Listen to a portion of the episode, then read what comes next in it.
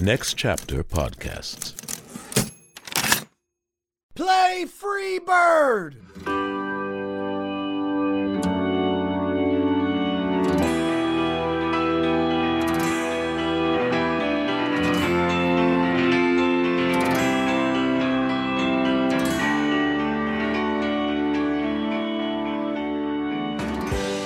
I 100% get why people shout that out at concerts. I recommend to every single one of you guys do psychedelics, put on Freebird, make sure you're peaking right at the moment the guitar solo just crunches and just be.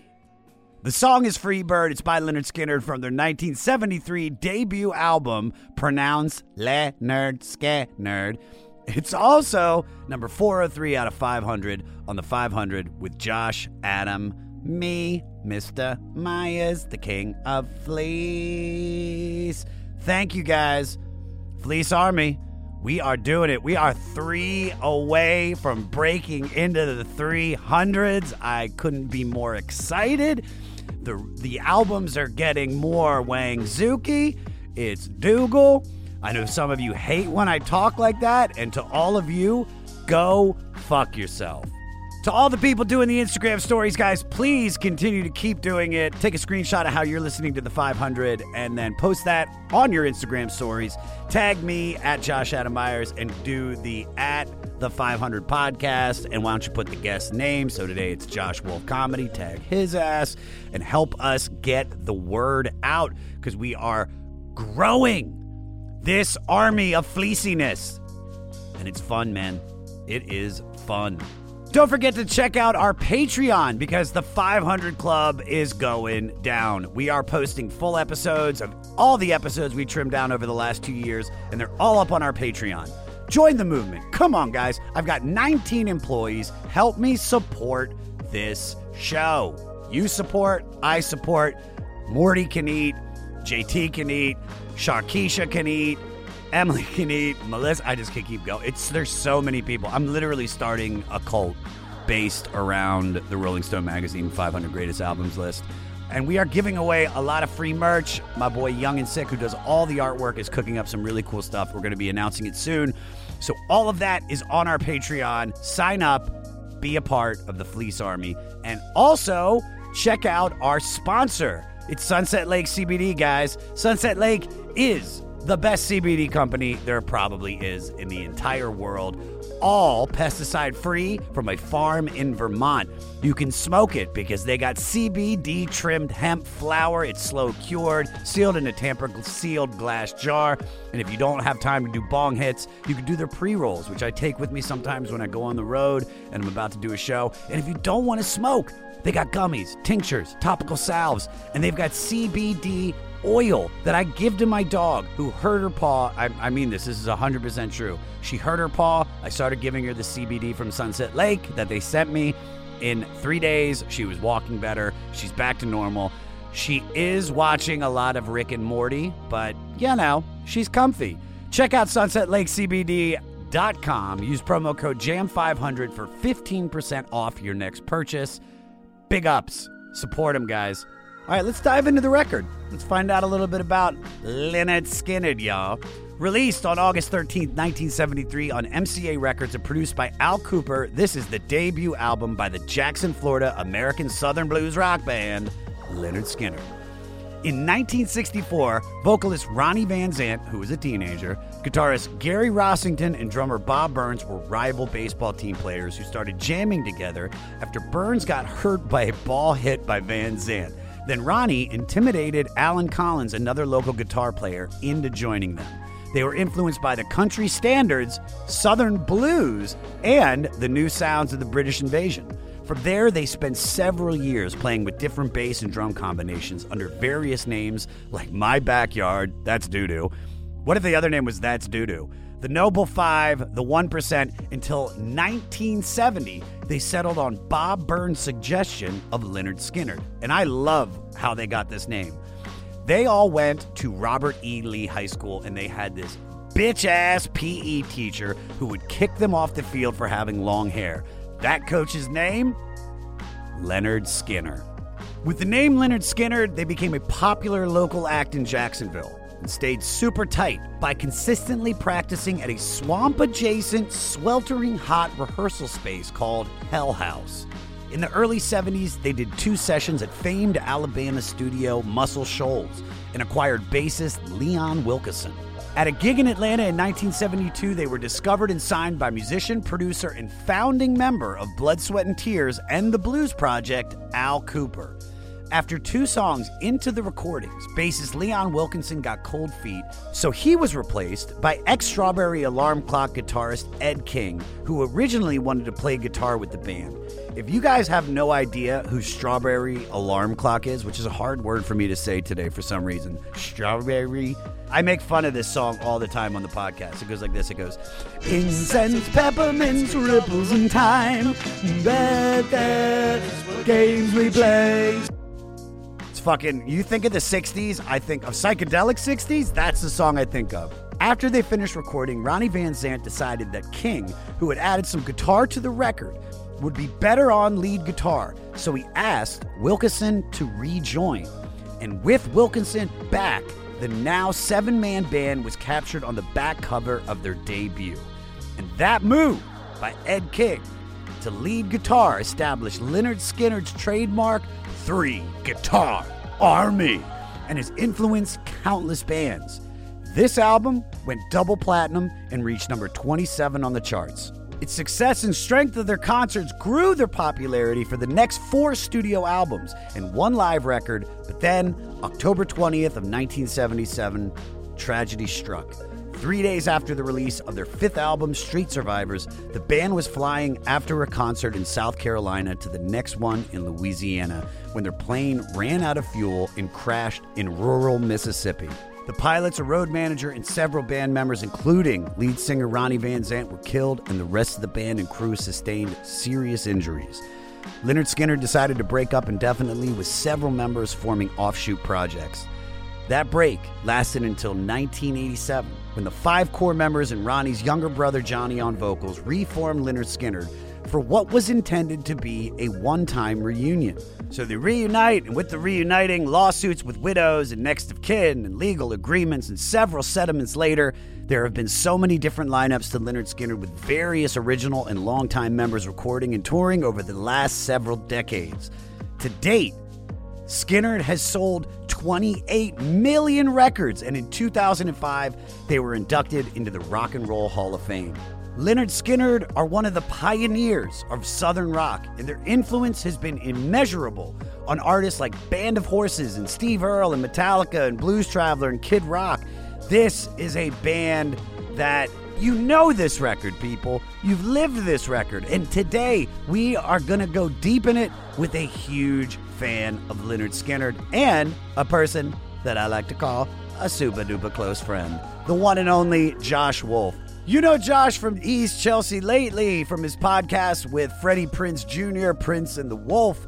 And if you guys follow him on his Facebook page every Tuesday, Controlled Chaos at 7. And every Monday, Josh hosts High Live, where Josh gets stoned to the bejesus on weed and mushrooms and hangs out with some of his favorite comics and just streams it to the world.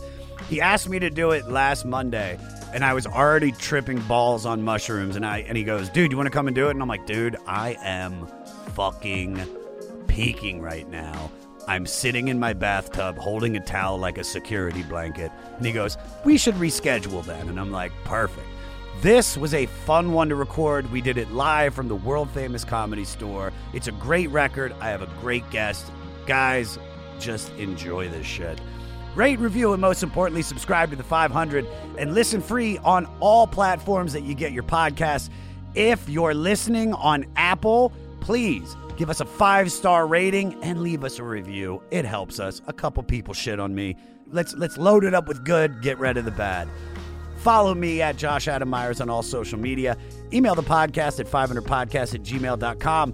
Follow our Facebook group, The 500 Podcast with Jam. And for all things 500, go to our website, the500podcast.com. Well, guys, nothing left to say but here we go with number 403. Bow, down, down. by Lynyrd Skynyrd, they debut album. Dougal Dougal, enjoy.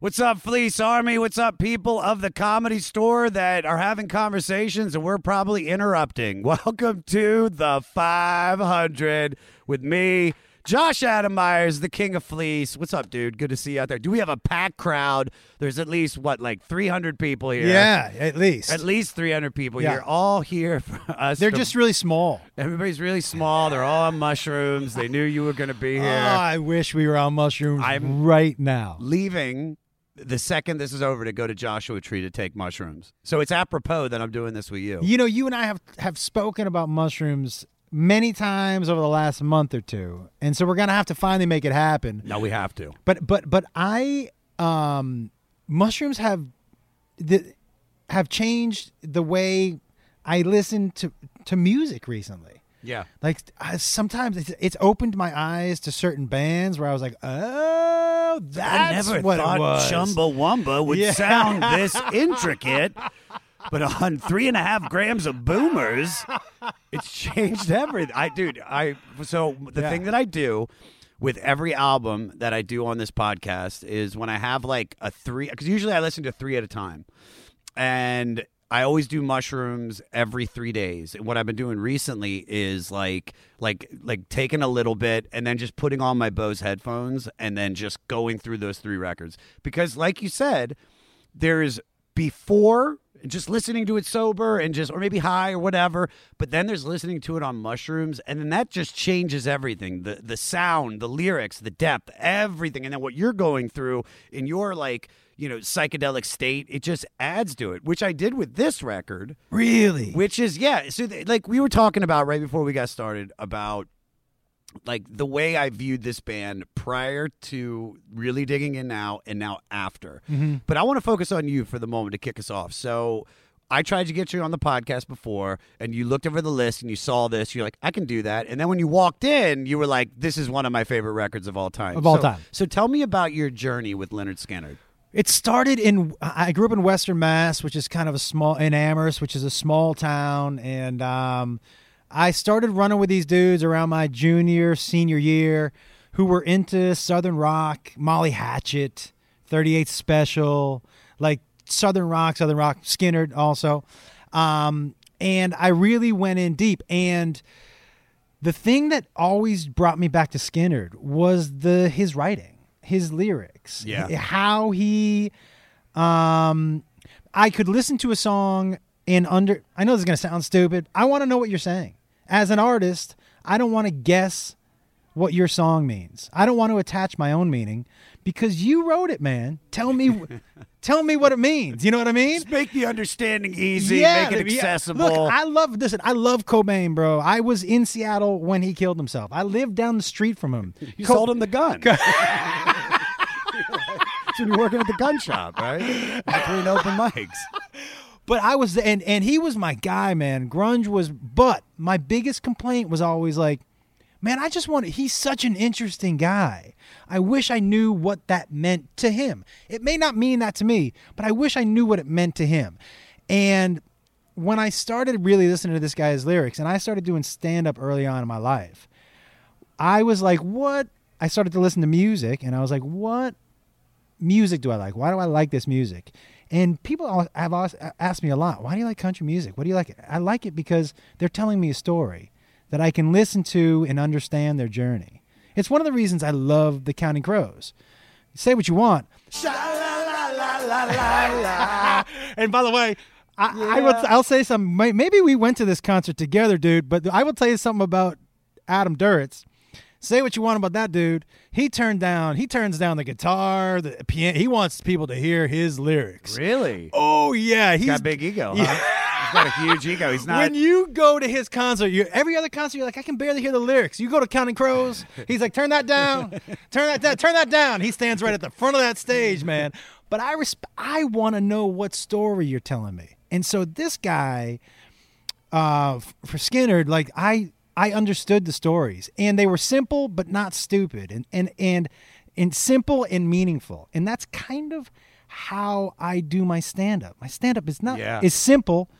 It's not stupid. It's me it's meaningful. Like it's meaningful to me. I'm telling you stories about my kids and my family, but I'm not tricking you with my words. I'm not Dennis Miller. Like when I listen to Dennis Miller, I'm like, "Bruh, Yeah. come on." You know what I mean? Like why you uh, don't outsmart me here? I'm, I bought the ticket. You know what I mean? I just want to enjoy it, man. Yeah, I don't want to know have to know like the history of the Constitution. Just fucking. I didn't bring a thesaurus to the Just tell me show, the man. joke, tell me the joke. Oh, it's like a jabroni on a Tuesday. You know what I mean with the scoodly doo. And Yeah, one of those. Not for me. So for me, I really started when I started to listen to his lyrics.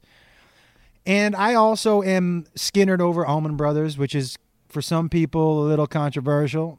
Um, sure. I I've yet to really dig into the Allman Brothers, uh, but I do think that Duane Allman might be the greatest guitar player that ever lived. I, I'm not going to argue. Like he's just, dude. It's like every well, we did that fucking Boz Skaggs record. yeah. That's why I love doing this podcast because we did Boz Skaggs, and I had no idea that they recorded at Muscle Shoals and the history behind that studio, and that Duane Allman did the solo on what was that song?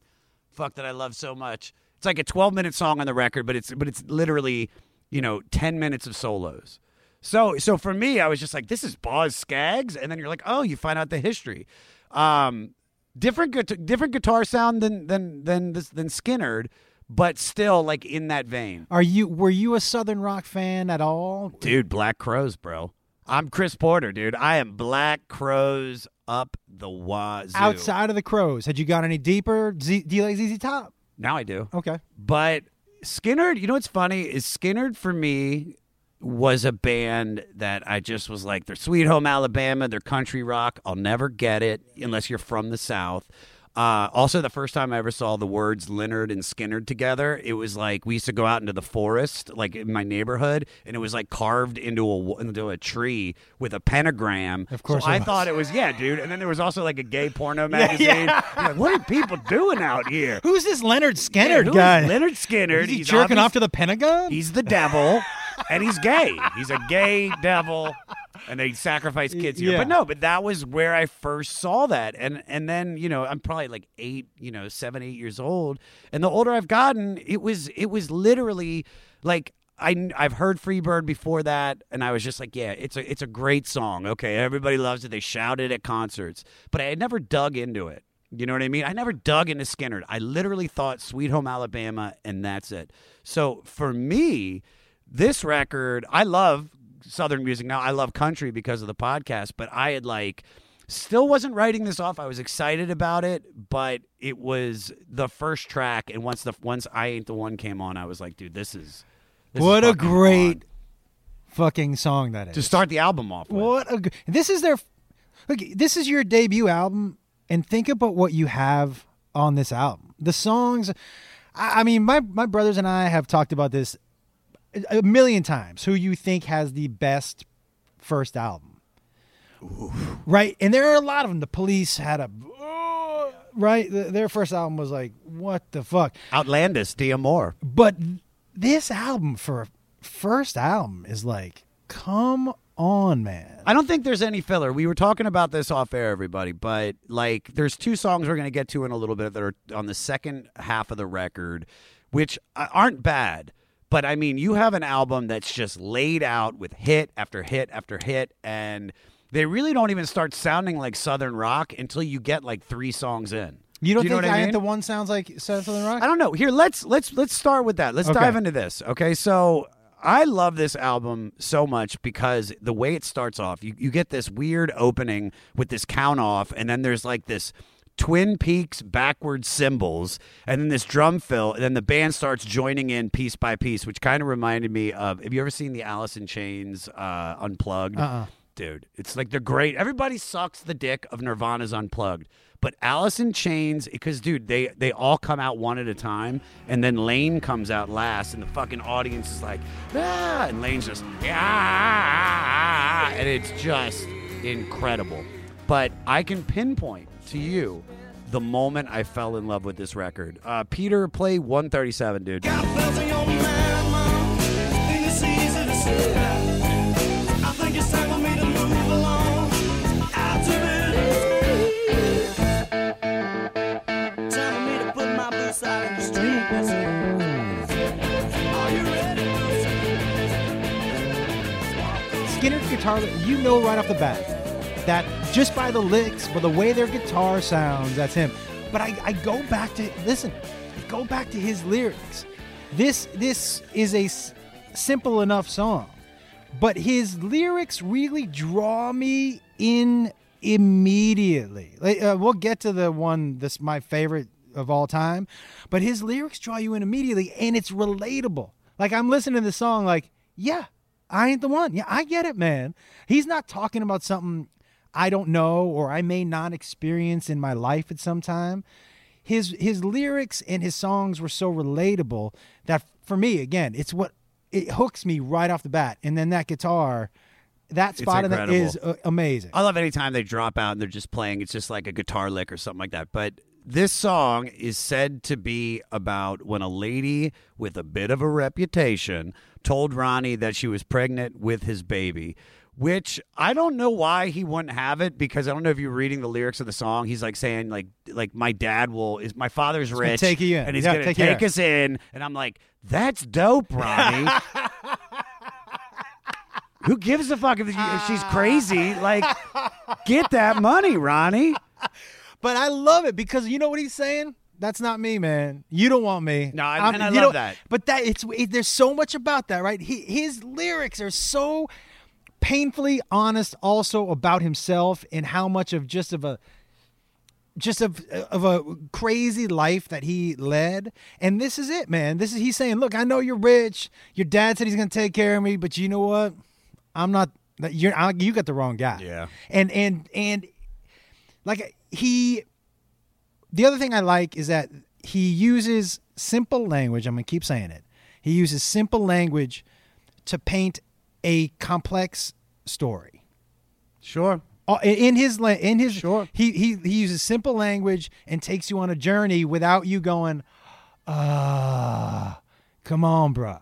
You know, it, it- it's so it, I, I storytellers for me are the are the best uh, lead singers. Sure. So if you're a storyteller, and to me, he's the ultimate. Hey, what's up? My name's Lurk, and I'm the host of Lambgoat's Van Flip podcast. Every week, I have in depth conversations with bands from all over the scene, big and small. We also like to keep our finger on the pulse and showcase up and coming bands on the show as well. So come check out Lambgoat's Van Flip podcast. Ever wonder what a punch from Elton John feels like? Or how you'd cope with having turned down the chance to be in Nirvana? Or what signal Keith Richards gives when he wants you to get the hell out of his hotel room? Fans of Too Much Effing Perspective don't have to wonder because they've heard these exact stories and a jillion others on our podcast. I'm Alex Hoffman, former tour manager for Radiohead. And I'm musician and comedy writer Alan Keller. On the TMEP show, we get guests like Nancy Wilson from Heart, Jeremiah Fraites from the Lumineers, and Modern Family's Julie Bowen to tell us things they may have only shared with their therapist, clergy, or a TMZ stringer.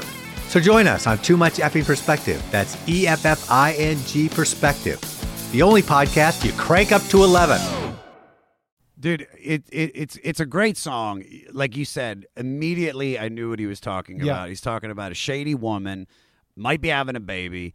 Uh, I want to ask you because I know you're married to Beth, and you've been married for a while. Yeah. But what's the shadiest woman you've ever dated? Okay. Uh, I can tell you. I'm going to tell you a good story. Ready? okay, you know ready? it. Yeah, hit me. So when I was, Lay it out simple. I'm going to now. I was 16, and my parents had t- I told them, "Hey, my this dude who went to I went to school with, his name was Owen Yard. Owen Yard was the coolest motherfucker. Josh, you know one of those guys that like you were like in the middle of the day, you'd be like, "Where'd Owen go?" And he'd like dis like one of those guys who would just disappear and be like, and he'd come back and he'd have like, like eight diamond rings. Like, what the fuck? What? He was like, "Yeah, no, my dad just took me shopping." I'm like, "What?" So he used to disappear, just this coolest dude. He would be allowed to do things, going to Boston by himself. So he says to me, he goes, "Hey, there's a concert. Uh, do you want to come wait outside? We're gonna wait out night for tickets." And I go, "Yeah." Now, I, the it was Paul Young, uh, which I'm the every time you go away. Right now, listen, I, not my ideal concert, but I'm waiting. I don't know what's wrong with you, dude. I'm I'm, I'm front row, dude, flashing titties at Paul Young. I'm waiting out overnight. We wait. It's me and Owen. We're 16. This is on a college campus. So we're second in line. Behind us are these two sophomores in college. yeah. And we're talking all night. Now, they had obviously stayed out overnight, so they were had sweats and brought. up I didn't They're, know, they're, man. they're they're in the fan club. They're youngsters. Yeah, and, and and they had they had done the overnight stuff. I didn't know. I'd never sat out overnight, so I had my parachute pants on. Oh, the, yeah, I was full on. Were you a raver? No, but tell we were all wearing parachute pants. It was cool, man. Zubaz? light, light, light gray with a dark gray on the inside. Zip. Oh, I'll show you my parachute Yeah, I pants. can't wait to see this. All right, so then we're there and we're talking. These girls are talking to us, and we're like, all right. And they were like, we're gonna see you tomorrow night for the show or whenever the fuck it was. And I'm like, yeah, absolutely. So we go to the show. I'm wearing parachute pants again, but I'm also wearing a sleeveless shirt with a lot of zippers on it. You know what I mean? So sleeveless, a lot of zippers. You know what I'm talking about. The outfit is great. I love it. I had a sweet ass mullet, man. So mullet, we used to call it a soccer cut. So I had my soccer cut, I had my sleeveless shirt with a lot of zippers and some blue, and then I had my parachute pants. And the woman's name was Stacy, and she was standing behind me. And me and Owen are dancing to every time, right? And, uh, and then I feel these hands in my parachute pants, and I was like, what? It's Owen. Owen's grabbing your dick. "That's where he That's- goes." you get to see Owen's adult sized penis because you know he had an adult sized penis. There's no doubt at he 14. did. Yeah. But and she gave me a a hand job in in the second row of the Paul Young concert. And so and then I I ended up coming in my pants, but but I said to Owen, I go, "Hey man." I go, this was my favorite part of the night, actually, outside of the hand job. I said to him, I said, hey, man, I said, I got to go. And he said, why? And I showed him. He goes, you earned that. You're staying. Oh my god. and god! I was like, "You're right, Owen. I earned that." and so I don't know if she was scandalous, but she did reach out to me about six years ago. I got a message on my Facebook page that said, "Is this the Josh that I molested at the Paul Young concert?" And I was like, "It is." And I said, "Thank you for that. oh my god! You gave me a lot of She's confidence." like, "Did you get the stain out?" Because I know how hard it is to get stain out of Zubaz pants. It was Chess King. I don't know. You're probably too young to know what Chess King Uh, is. is that like made by members only? Because I have no Chess idea. King was a store at the mall where you would go get parachute pants and a zippered shirt with no sleeves. Gordon Gartrell from Yeah, Cosby pretty cl- Show. yeah, pretty that- that's what I'm imagining right now. The Gordon Gartrell. I am gonna send you a picture of parachute pants. I might even get you a pair, man. It might. This might be a good look for you. Okay. What do you I mean, think, These Morty? are quasi parachute pants. No, these man. are my You need a- existential crisis You need a pants. zipper down the side That's- that I'm- I'm not a unzips zipper into a dude, different man. color. I'm not a zipper guy. Well, all right, you get me because you're bringing back the, the hypercolor shirt Yeah, nostalgia right now. If you I'm in remember it. that shit, dude. Yeah, I'm in it. I'm in it. But that I'm not sure if that's scandalous, but it was fantastic. I um I when I was working the door at a place called Dick's Last Resort in San Antonio. That's where you're a dick to everybody, right? Yeah, one of my favorite jobs I ever had. Um, there was a woman, and I was probably 21 at the time, and she was 35, so she was a grown up.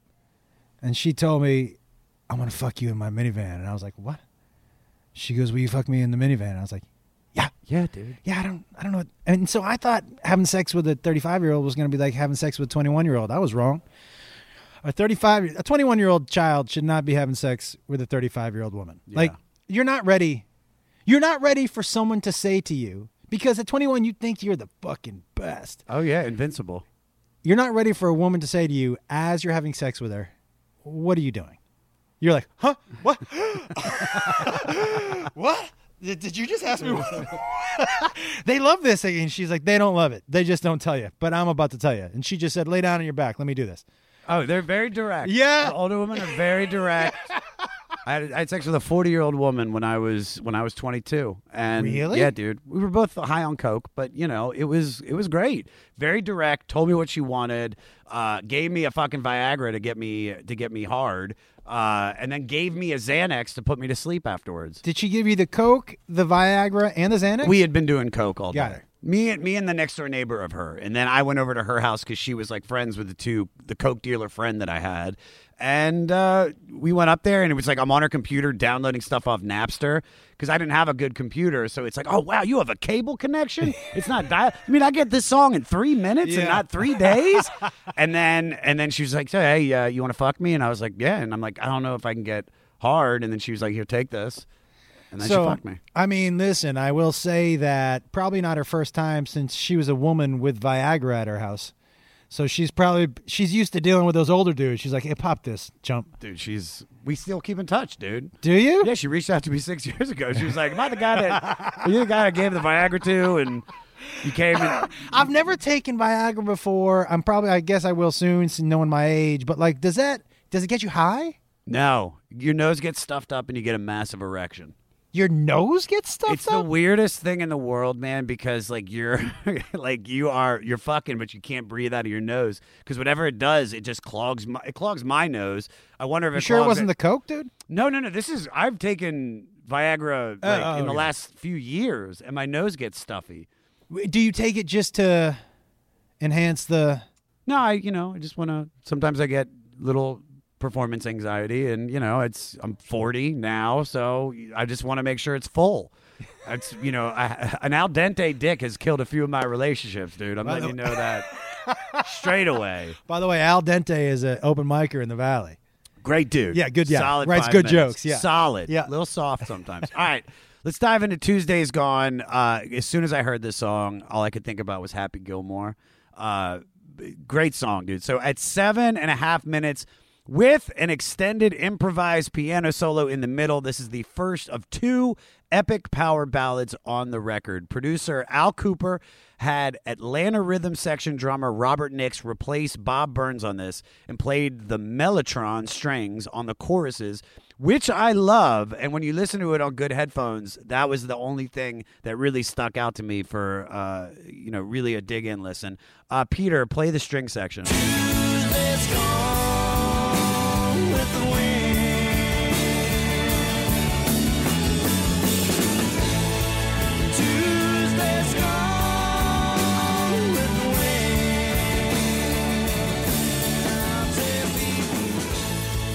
It's like I only heard that with the headphones on, but it's just that. I love what this song is about. What I think it's about. I think it's about how his their life changed. Yes. Right? Yes, that's what I found. Well, so this could be about leaving a woman alone, uh, but I had found it represents Lynyrd Skynyrd prior to getting the record deal, and then Gone with the Wind is also a reference to the 1939 movie. Uh, the movie's about an antebellum South during the Civil War and focuses on Scarlett who was handed a different life when Reconstruction hit the South. So I think it's about like just what they were like prior, how they'll never get back to that. And so in a sense it's like it's gone with the wind. But I what I like about it is that it's not a upbeat happy song about how their life is changing. There's a little sadness it feels like to them saying goodbye to that part of their life. And I I always have found that super interesting that you your life would be from the outside supposedly changed for the better, but there's still this long. It feels like a longing, the way he's singing, and the Yeah. way a almost a longing for what he was going to be missing. And I always found that really interesting. And I wish I like somebody had been able to ask him what what part of this are you going to miss? Like, you just signed this huge contract. This is what you've been working for, Yeah. supposedly. Yeah. What what is why is this a seemingly sad goodbye to this part of your life? I've always been really curious about it, man, because it seems like it would be a happy happy thing, I mean, right? listen, and I think we both can agree like we love performing, we love being out there, but there's something about that simple time prior to me starting stand up, you know, like we were talking about like going to a concert, getting a hand job, you know what I mean? Yeah. Like, you can't do that now, dude. You'd be on page 6, dude. The way these comics are getting called out. So, what I'm saying is it's like my life prior to moving to Los Angeles, like it was just you paid your taxes, you know, you had an apartment, you had a normal life, maybe you were in college, and that's there's something special about that. And they I think they probably knew as they were making this record just how big this was going to be received. You know, Maybe. and, and and I think you know maybe maybe it's it's about what we're talking about, or maybe it is about a woman. the the the the lyrics don't match up perfectly for it to be about a woman. It goes back and forth a little bit. I will tell you though, and I now that I'm thinking about it, you know, when I think back to my early days of stand up in Seattle, there really is a nostalgia for that time when like me and Brody and Tana and Joey Diaz would leave an open mic and sit at a diner and all be able to afford a cup of coffee and that was it and just swap jokes. There was an excitement to that. Do you know what I mean? yeah, oh, dude, to I- that time. You, yeah, that's even that's even a better analogy. What I was saying. That's that's what I was trying to say. Thinking about the beginning of stand up. yeah. with with with our boys, we'd get one sampler plate at Norms, and we'd have to be like, "All right, can I get the chicken tender tonight?" And we'd be like, "Yeah." And it was, but it was the most fun Yeah. I've ever had during my whole career before any of us had fame. because it was less about business and more just about being funny and the art and and a lot of collaboration with your friends and hey what are we going to do today? And there was you know when the you can look at the future as one of two things as scary or hopeful. And when you're a dreamer the future holds your gold. It holds all of your oh, possibilities. Yeah. you know what i mean? So there's such excitement.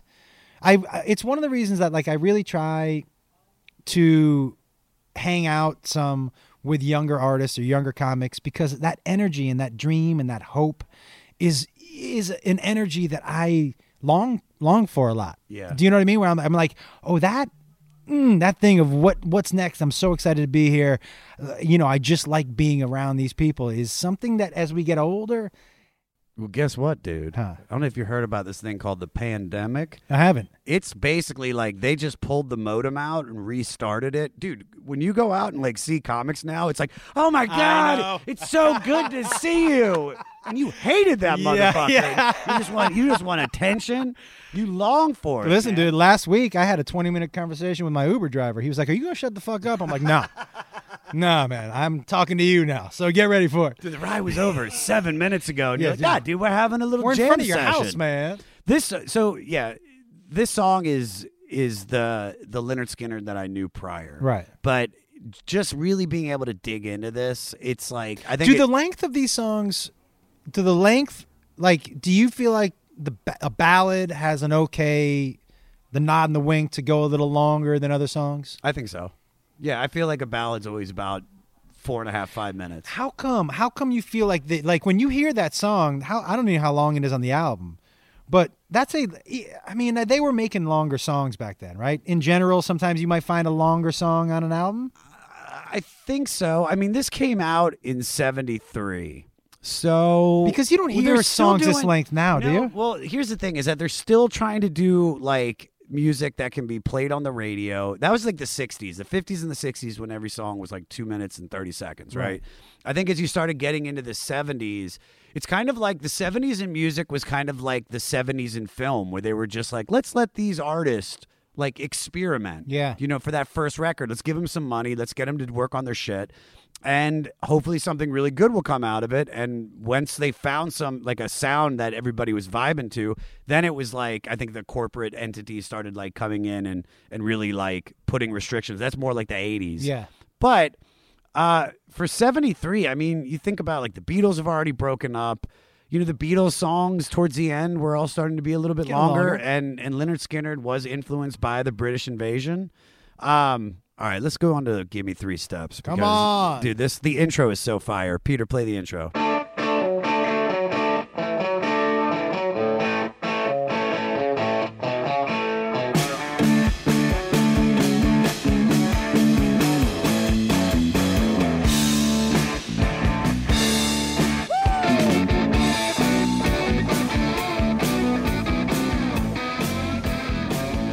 I can think about is when I hear this song is Ron White sang this at the goddamn comedy jam, wearing a hat that Johnny Van Zant gave him, and he was so wasted.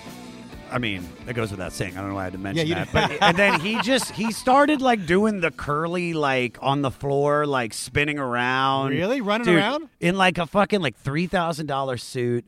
And it was just the fucking best. And then we all went back to his house afterwards, and he just like just you know had pizza for everybody and booze for everybody and all the weed you could ask for. And this was another song that I was just like, all right, this is like you know, it's a good song. It's a good Skynyrd song, but really hearing it after these first two songs, like I really fucking appreciate it. And then you talked about the storytelling. I mean, this might be the best storytelling on the album. Yeah. And I will tell you, every time I hear this song and I don't know what's coming on, and I hear that intro, it always makes me turn it up. There's yeah. something about that intro where I'm like, oh, I gotta fucking turn that up. Yeah. That intro is so. But again, the the he's not that guitar is not like the craziest guitar riff you've ever heard in your life. It's simple, but it's like, yeah, it's I'm uh, it, it catches you immediately. And this story is supposedly a true story. No, it's a true story. Yeah. Hey, this is Steve Choi, host of the Musicians Guild podcast, part of the Sound Talent Media Podcast Network. Within the four walls of the Musicians Guild, we'll be discussing the habits, idiosyncrasies, experiences, and general psychology of my friends and peers, all involved with music in various capacities. Listen and subscribe at soundtalentmedia.com.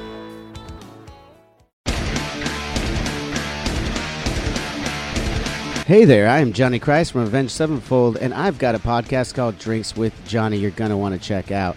I sit down with a bunch of different people from all different walks of life, from professional wrestlers to actors, comedians, fighters, musicians, everything in between. I'm just looking to make some friends and have a good time doing it. So if that sounds like something you're into, go check out Drinks with Johnny, streaming everywhere now.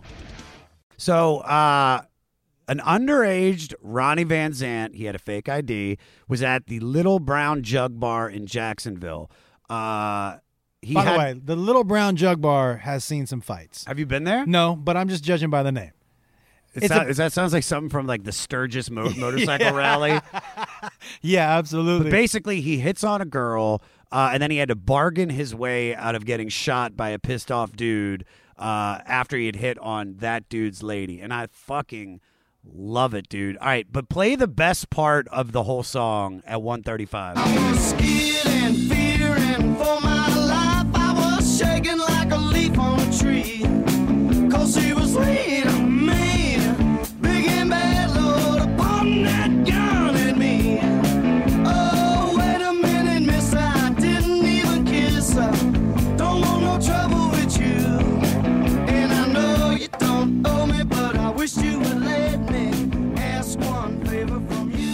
now you know on the live version, I believe a throwaway line is, "Oh, I ain't gonna fight him over his cunt."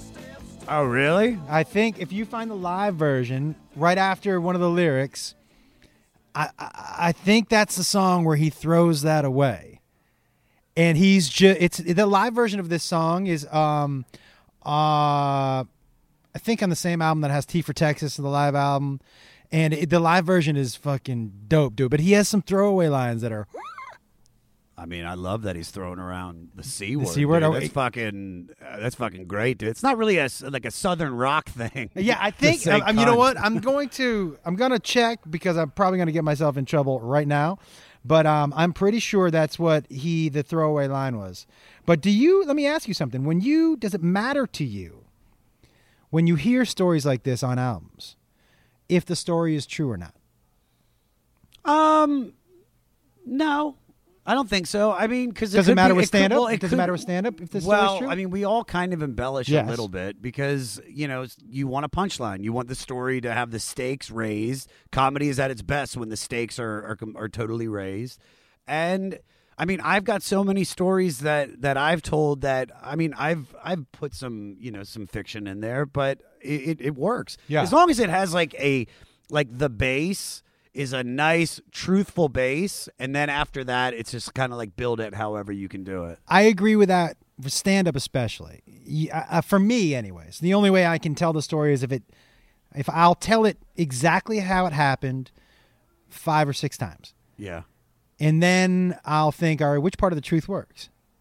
Which part of the truth works, and which part needs enhancement? And I've recently started being okay with going. You know what? The middle's funnier than the ending, so I'm moving the middle to the end. sure like all of those things which make sense but with with the music for whatever reason i want the song to be real i don't know why i give the you're a purist I i, appreciate that I, I do i want i want this to be i want you to be writing this for a reason that mean like that means something to me and i always felt like he did like well i also that he think, was reading writing it for a reason I, I also think that one not only did this happen to him but this is ronnie like really showing off like this this poetry writing that he did in high school which is like You know, this dude's like an athlete, but he's like so eloquent with the wording that he's choosing. You know, even the lean mean. It's just he described this story so perfectly. No wasted words with this dude. No wasted words. But that was why this is like because now at this point it's the third song on the record, and I'm like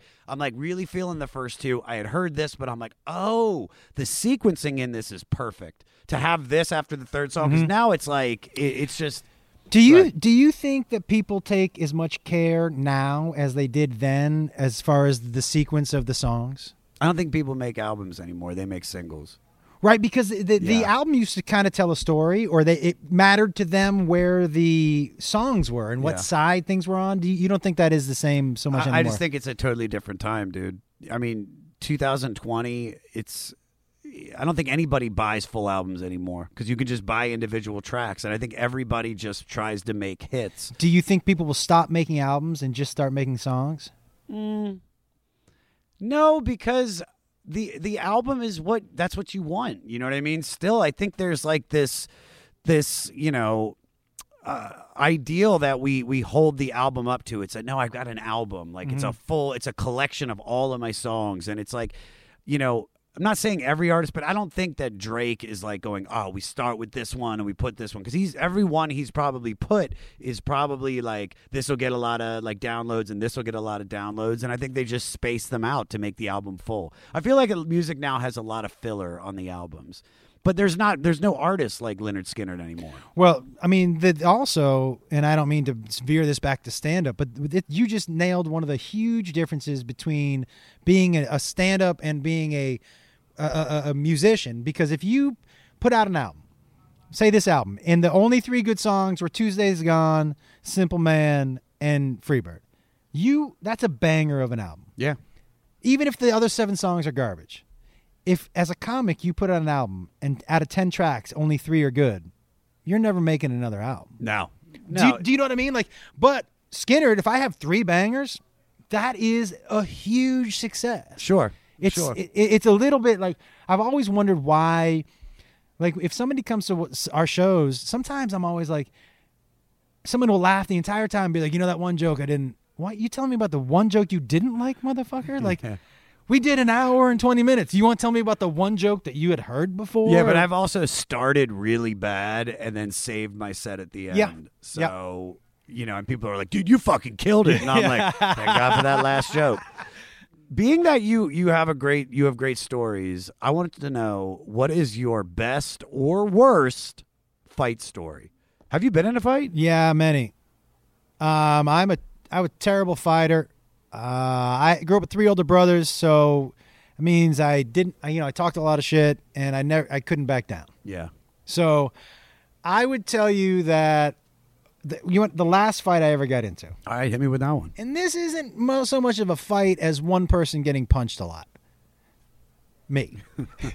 Like, a fight kind of implies it's like it was a rivalry. Well, I won ten games in a row, so I don't Yeah, know if it's yeah, a rivalry. Yeah. So this was a fight in that one person got punched. So I used to run this bar in Seattle in Pioneer Square. And there was a guy who used to work there, and the owner fired him. And I was out drunk one night, and this dude was working a hot dog stand. And he had been fired for stealing From your job? from where I was working Okay, but now he's working at a hot dog stand. hot stand. dog stand. And I'm hammered. And uh, You wanted that street meat, dude. yeah, I, You walked right up high. By the way, in Seattle, they put cream cheese on those hot dogs on the street. They're delicious. It's delicious. Really? The cream cheese on the hot dog. Give it a run, dude. Okay, I'll give it a try run. it. So I go, and he had talked about suing this the owner because he got fired, and I, and, he, and I was like, hey man, and he was like, what's up? I go, let me get a hot dog. Oh, I was like, I started talking shit. Unless you're gonna sue me for, and I'm running my mouth. Now, this dude's name was James. He was no joke. He'd spent probably seven, eight years in jail. Um, he ran our security at the place. Like this dude was no joke. But I, I was drunk, and I was still felt like, oh, he used to work for me, so I'm still kind of his boss, so I can kind of say. Yeah. And I was drunk and running my mouth. And the last thing I remember him saying after I was running my mouth, he put the hot dog down. The last thing I remember him saying is, "You know what? That was it. It's worth it. You know what? And then hands started flying. And when I say hands, just his two. Yeah. And You just took it. he, no joke, my cousin was there, and he said, "I uh, because I don't." Re- he hit me. He knocked me out, so I don't really remember. And my cousin said that he got hit twice, and I said, "Where?" He goes, "Once here and once here." Because he got hit here once and was like, fuck this, and turned Michael Yeah. Wolf and tried to run away, and he got hit in the back of the head. But I I got beat. How bad?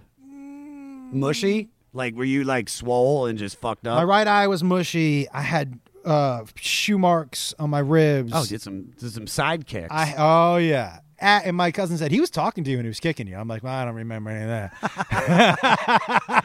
so, but that I've been in some um, unfortunate fights and I've lost a majority of them. I would, I think my record is like three and six, and I only say three because I was on the winning team once. sure, I get it. I, I lost my part. yeah. but, but I was on the winning squad, so I give myself three.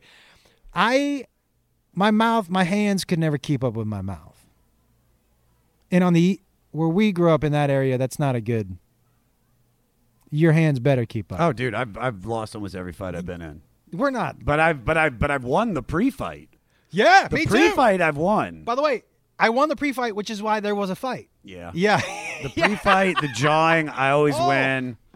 But I I mean What's the worst? Can you think of the worst, the hardest you've been hit? Hardest I've been hit was I was walking home from hanging out with my buddies, and I was smoking a cigarette as I cut through this uh, elementary school uh, basketball court where these guys were playing. But I was like going around them. I wasn't like walking in the middle of them playing. But they saw me smoking, and it was like three of the bad kids from my neighborhood: Bernard, Junie, and this guy Marcus. Junie? Junie, yeah. They uh, Bernard and Junie were like they were like the town criminals. I think both of them went to jail. Um, one of them actually like fucked my knee up like probably a few years earlier, and he got suspended from school because of that. But I'm walking home, and the dude uh, they see me smoking, and they're like, "Yo, let me get one of those cigarettes." And I'm like, I only had one left. So I was like, yo, man, I only got one left. And then Marcus was like, give me the cigarette. And I'm like, I only got one left, man. It was like, I'm, dude, I'm not 18. I got to find somebody to buy it. And it's a whole thing. And he's like, give me the cigarette. And I'm like, fine. And I pull it out and I'm going to hand it to him. And then I, he puts his hand out and then I drop it. Oh, And then he goes, What the fuck, man? You dropped my cigarette. And I go, and I swear to God, all I remember saying was, Dude, at least I gave you pop. Yeah.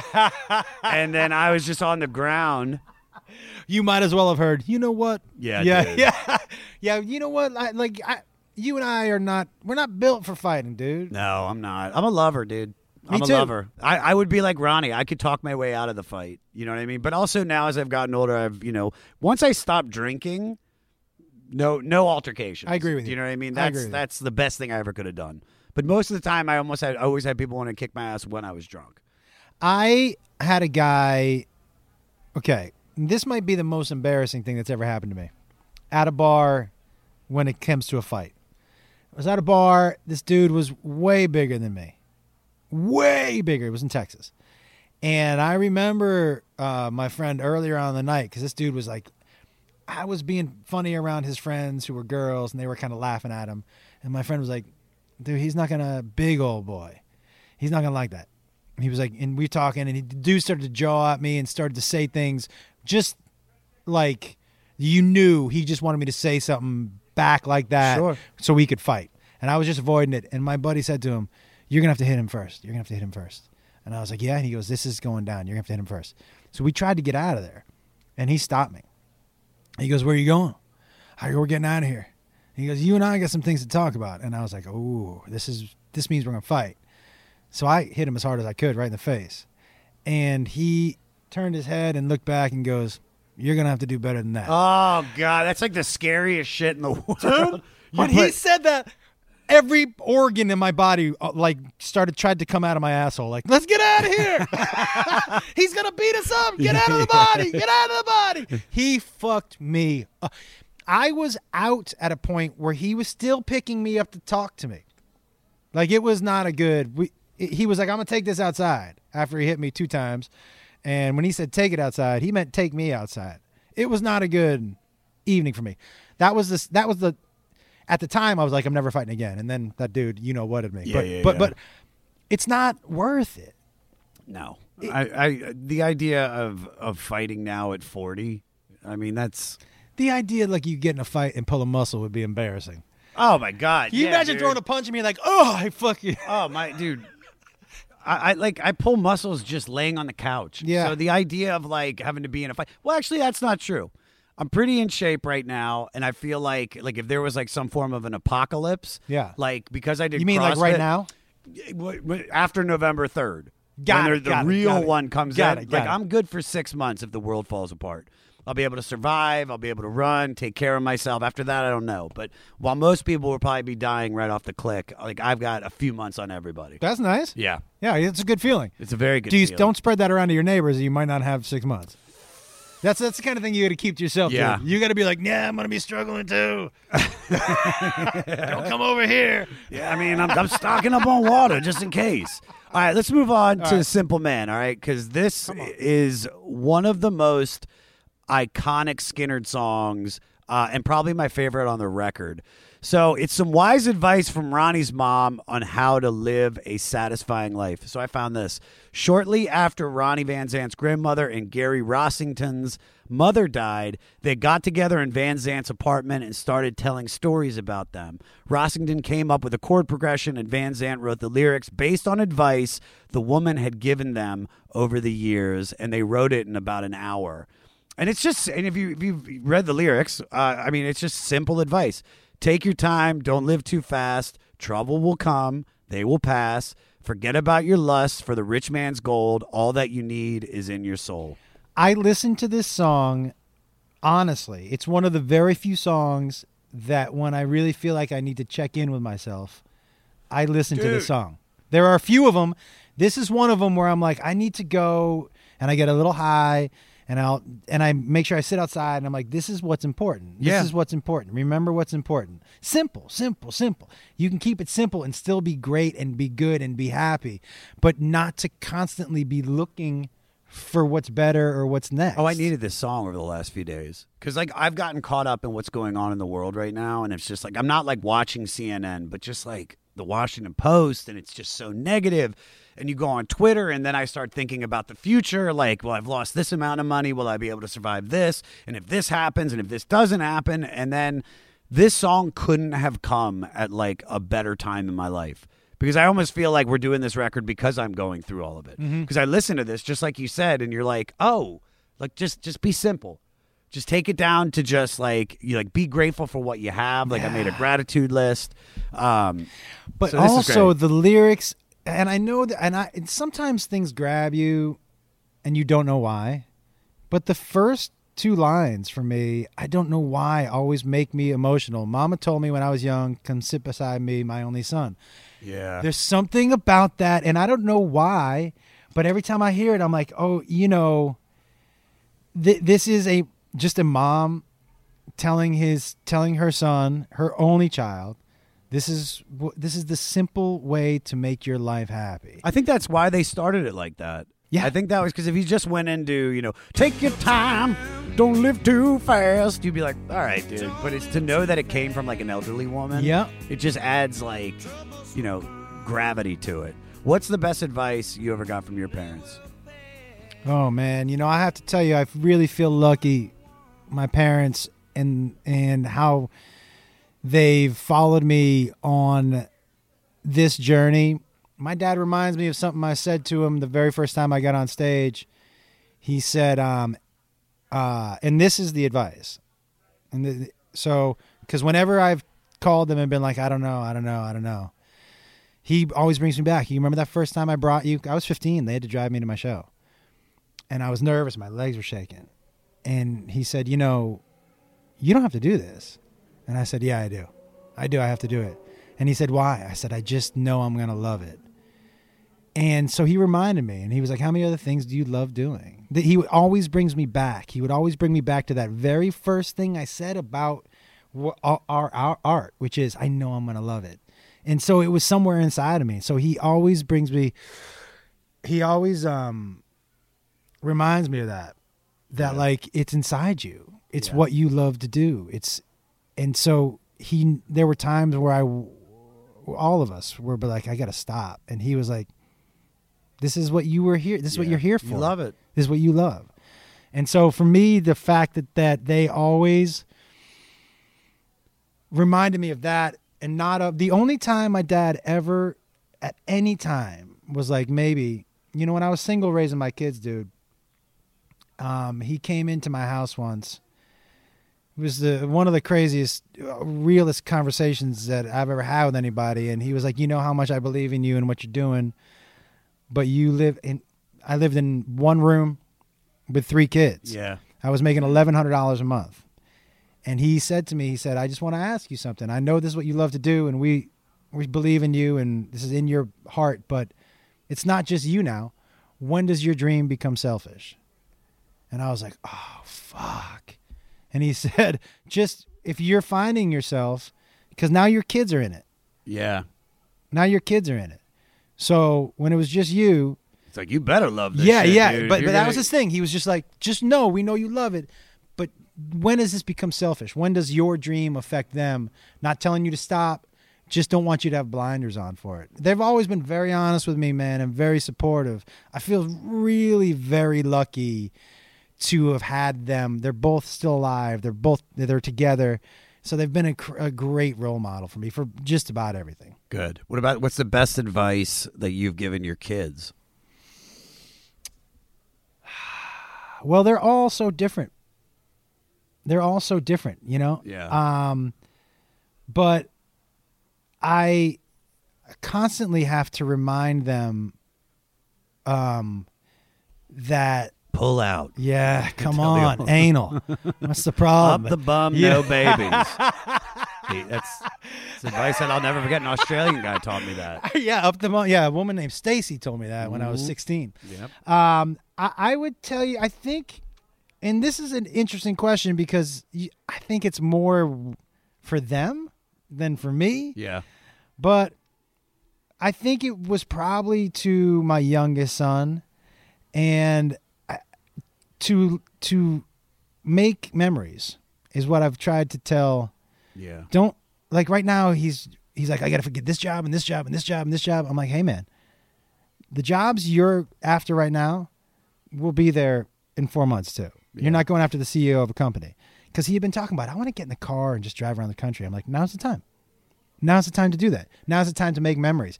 I'm always the one thing about when I, as a parent, the one thing I always try to do is make memories because that's when you look back at your childhood, you don't know how many times your mom cut the peanut butter crust off your sandwich. You know what I mean? But what were the things that you guys did?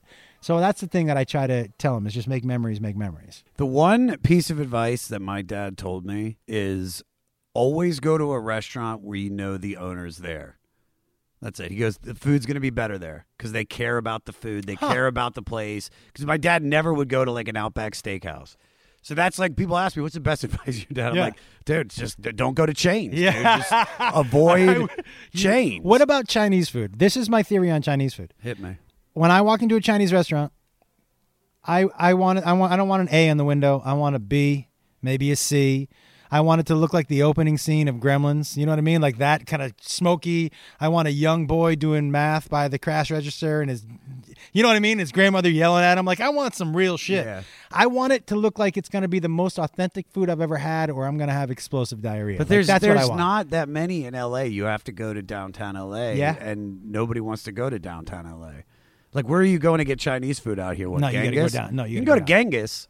Genghis Cohen. But if I'm going downtown, I'm going to Howlin' Ray's, dude, and getting that hot chicken sandwich. You got four hours to wait in line. Nah, you don't need four hours now, dude. You got the hookup. You can drive right down, order it. They'll bring it right out to you. I've ordered it to. I've ordered it Postmates, and it's it's good. It's the, the coleslaw. It settles. It's not. You got to go down and get it yourself. They'll bring it right out to your car. We Yeah. should. We maybe we should go get a hot chicken. I still think that we should fucking just take mushrooms. Like I'm on that's- board that, That's too. way more important than just getting a chicken sandwich.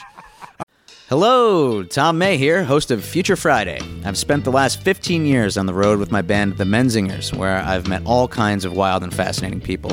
So I started a podcast. On Future Friday, I talk to fellow musicians about the moments that made them, their passions outside of music, and the curiosities that tie us all together. I've also talked to the likes of UFO researchers, magicians, soldiers, and documentary filmmakers, and I'm constantly searching for folks that can shape and change our view of the world. You can check out Future Friday wherever you like. All right, things going on. Um, so this is a swampy honky tonk socio political protest song. Uh, here, Peter, play 311 from it.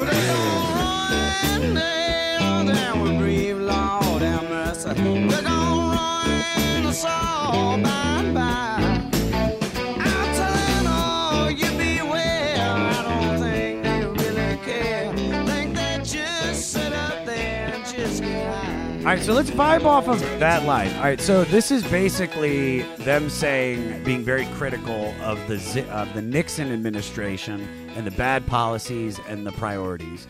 But that line, like, because at the end of it, he says they're just sitting around getting high. So it's like, like, what does he think Nixon is doing? Like, just taking bong rips and just fucking like. I think I wish. I mean, he might have ended up a completely different president if he was doing that. just doing nothing. Dude, they're just taking bong rips. They're not doing anything to help us. Fucking Kissinger I- is just tripping balls. I wish that's what Frost Nixon was about. Yeah. Um, I I think it more like getting high off of their suffering is kind of how I interpreted it. oh. Do you know what I mean? Like like Way live- more apt. Like living Yeah. large because we're not. Yeah. And, and this is one of those songs like you know when you explain to somebody you're like what's that sound you're like it sounds dirty.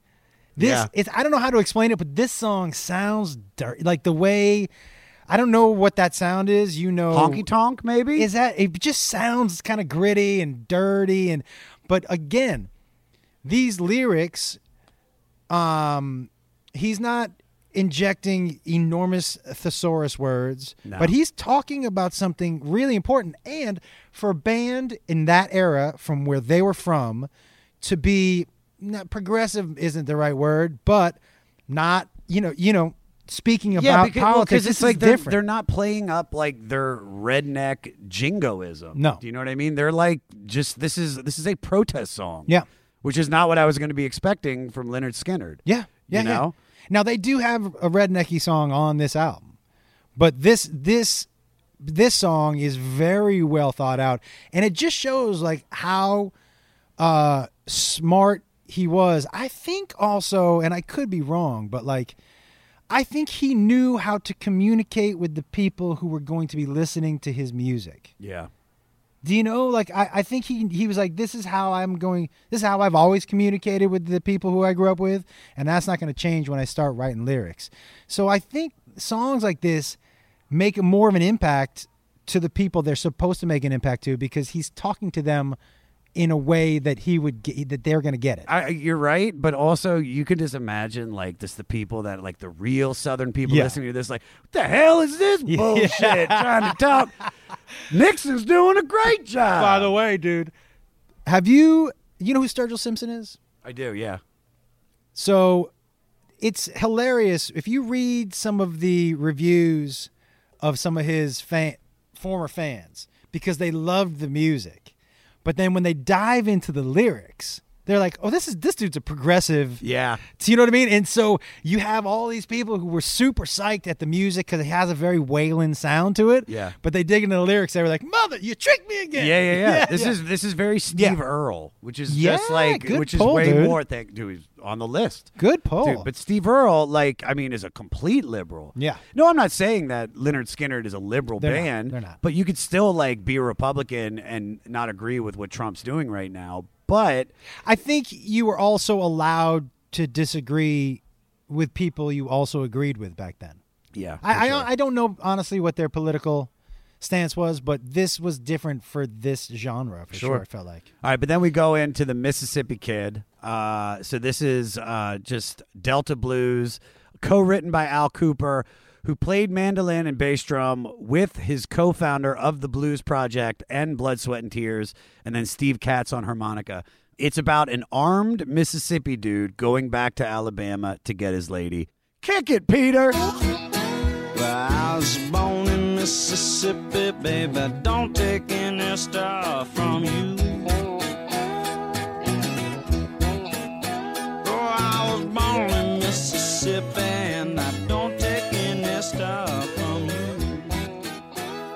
Yeah, this is just this is just like very like just blues, straight up blues. What's funny about the song is that Ronnie was not born in Mississippi. Uh, Ronnie Van Zant was quoted by a backup singer as saying he was a Mississippi kid. He grew up in Florida, and his only connection to Mississippi was that he ultimately died there. Really? Yeah. Yeah, this is you know, I, I think I told you there. One of the reasons that for me Skynyrd is the best southern rock band of all time, for me personally, is because when I look through their albums, there's maybe one song I don't like. Yeah. This song I don't love, but this isn't. I'm not fast forwarding past it either. No, I'm not because skipping this. I like the style. Is that I like the style of the music. It's different. I don't hear that like I know it's blues, but is it like is there a is it Delta blues? Does that sound Yeah. like This is Delta Blues. so it, I like that. I don't hear that sound anymore. So when I hear this song still, I love to listen to it. Um, but again, uh, he's the lyrics are so relatable. It's just a dude. I'm going to get my woman. That's it. I'm going and I'm bringing a fucking gun. Yeah, it's. I think it's just a nice palate cleanser from what we've been listening to the the previous songs. I, f- I figure this is probably side two of the record. I mean, I'd assume there's eight songs, four on each side. No, it's, it would start with the other one. But yeah, so this is so we go into things going on, Mississippi Kid. Then it goes in to Poison Whiskey, which is the funkiest song on the record, Without a doubt. Uh, Peter, play a little taste of that bullshit.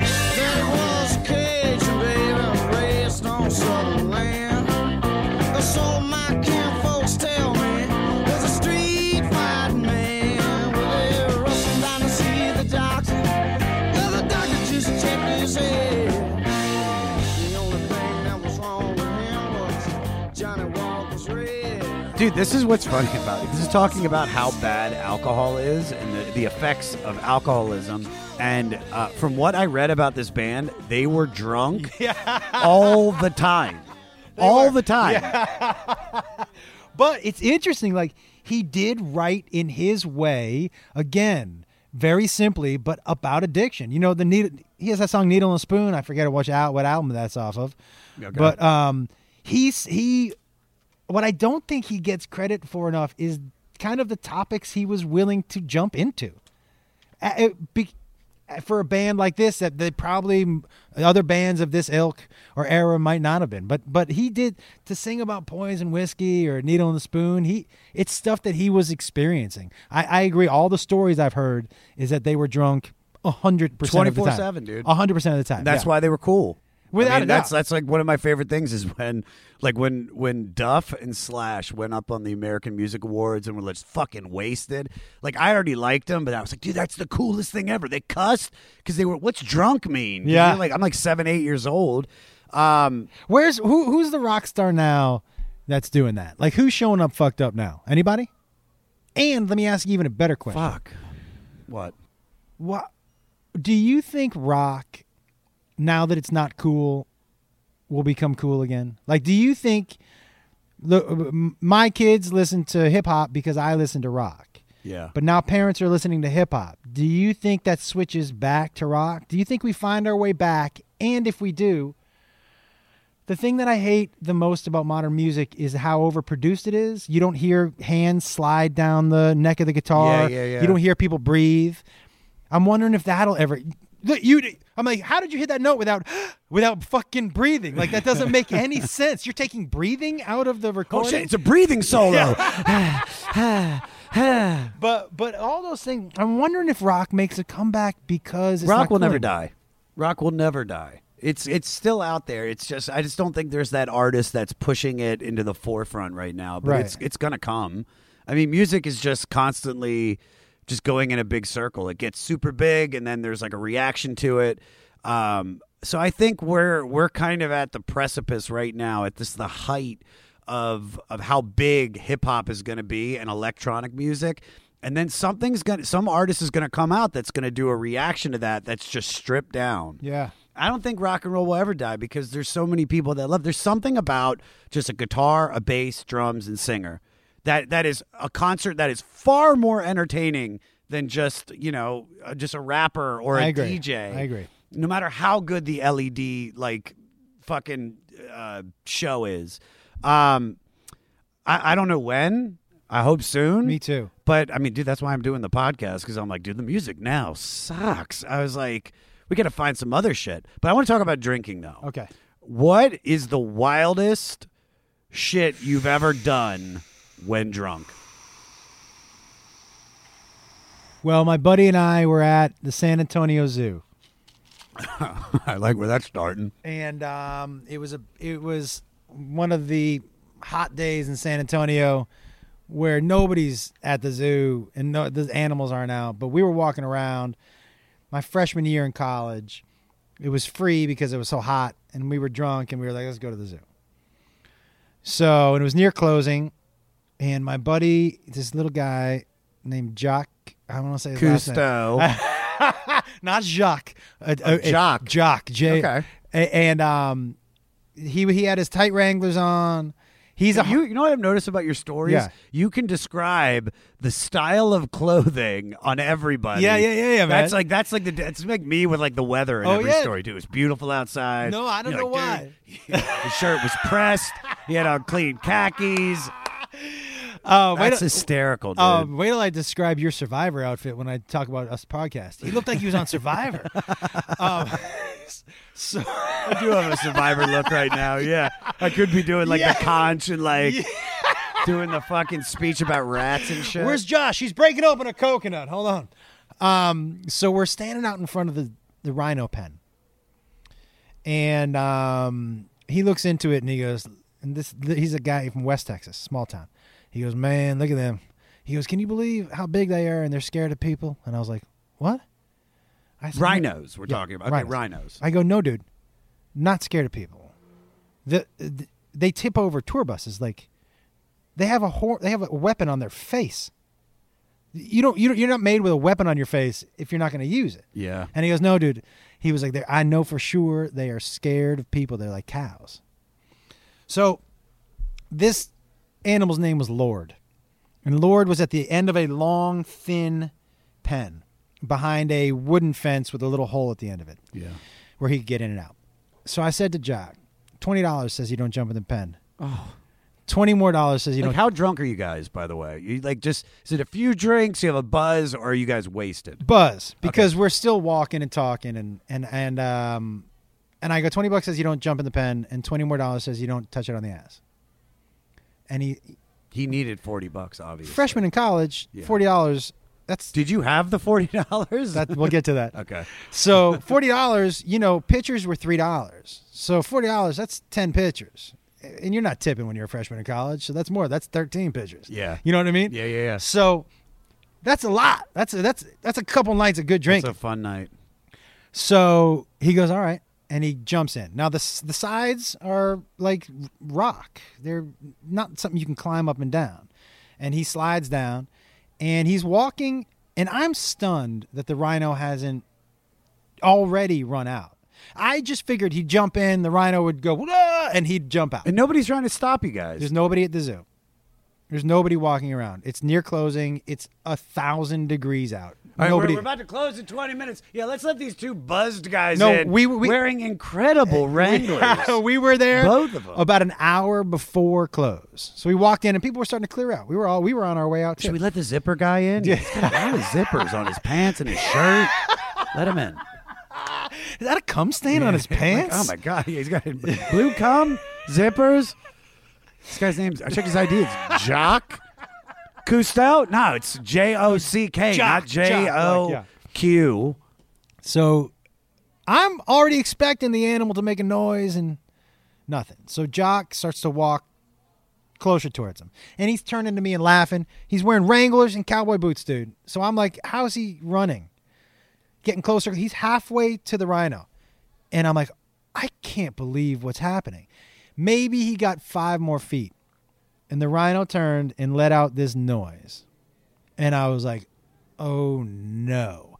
And that's when my buddy turned and I saw the look on his face where he knew He'd fucked up. I'm wrong. Yeah, I'm oh, wrong. Oh my god, like a rhino. Now, here's the deal, Josh. So he's at the end behind this fence. So he has to turn around in a not a huge enclosure. Rhinos aren't the most nimble animals. Thank God. And he finds his way out this hole and starts to charge my buddy who's running back. I'm on the rhino's side right now. By the way, I'm just letting you know yeah, that yeah. right b-. By the way, I hear that. yeah. S- He's my friend is sprinting towards the wall. The rhino is sprinting Yeah. at my friend. I have my hand down over the wall. He jumps up, he grabs my hand, and we pull up. And the rhino slid. This is how close he was. Slid into the wall. Ooh. My buddy's laying on the ground, like panting, fear, no color in his face.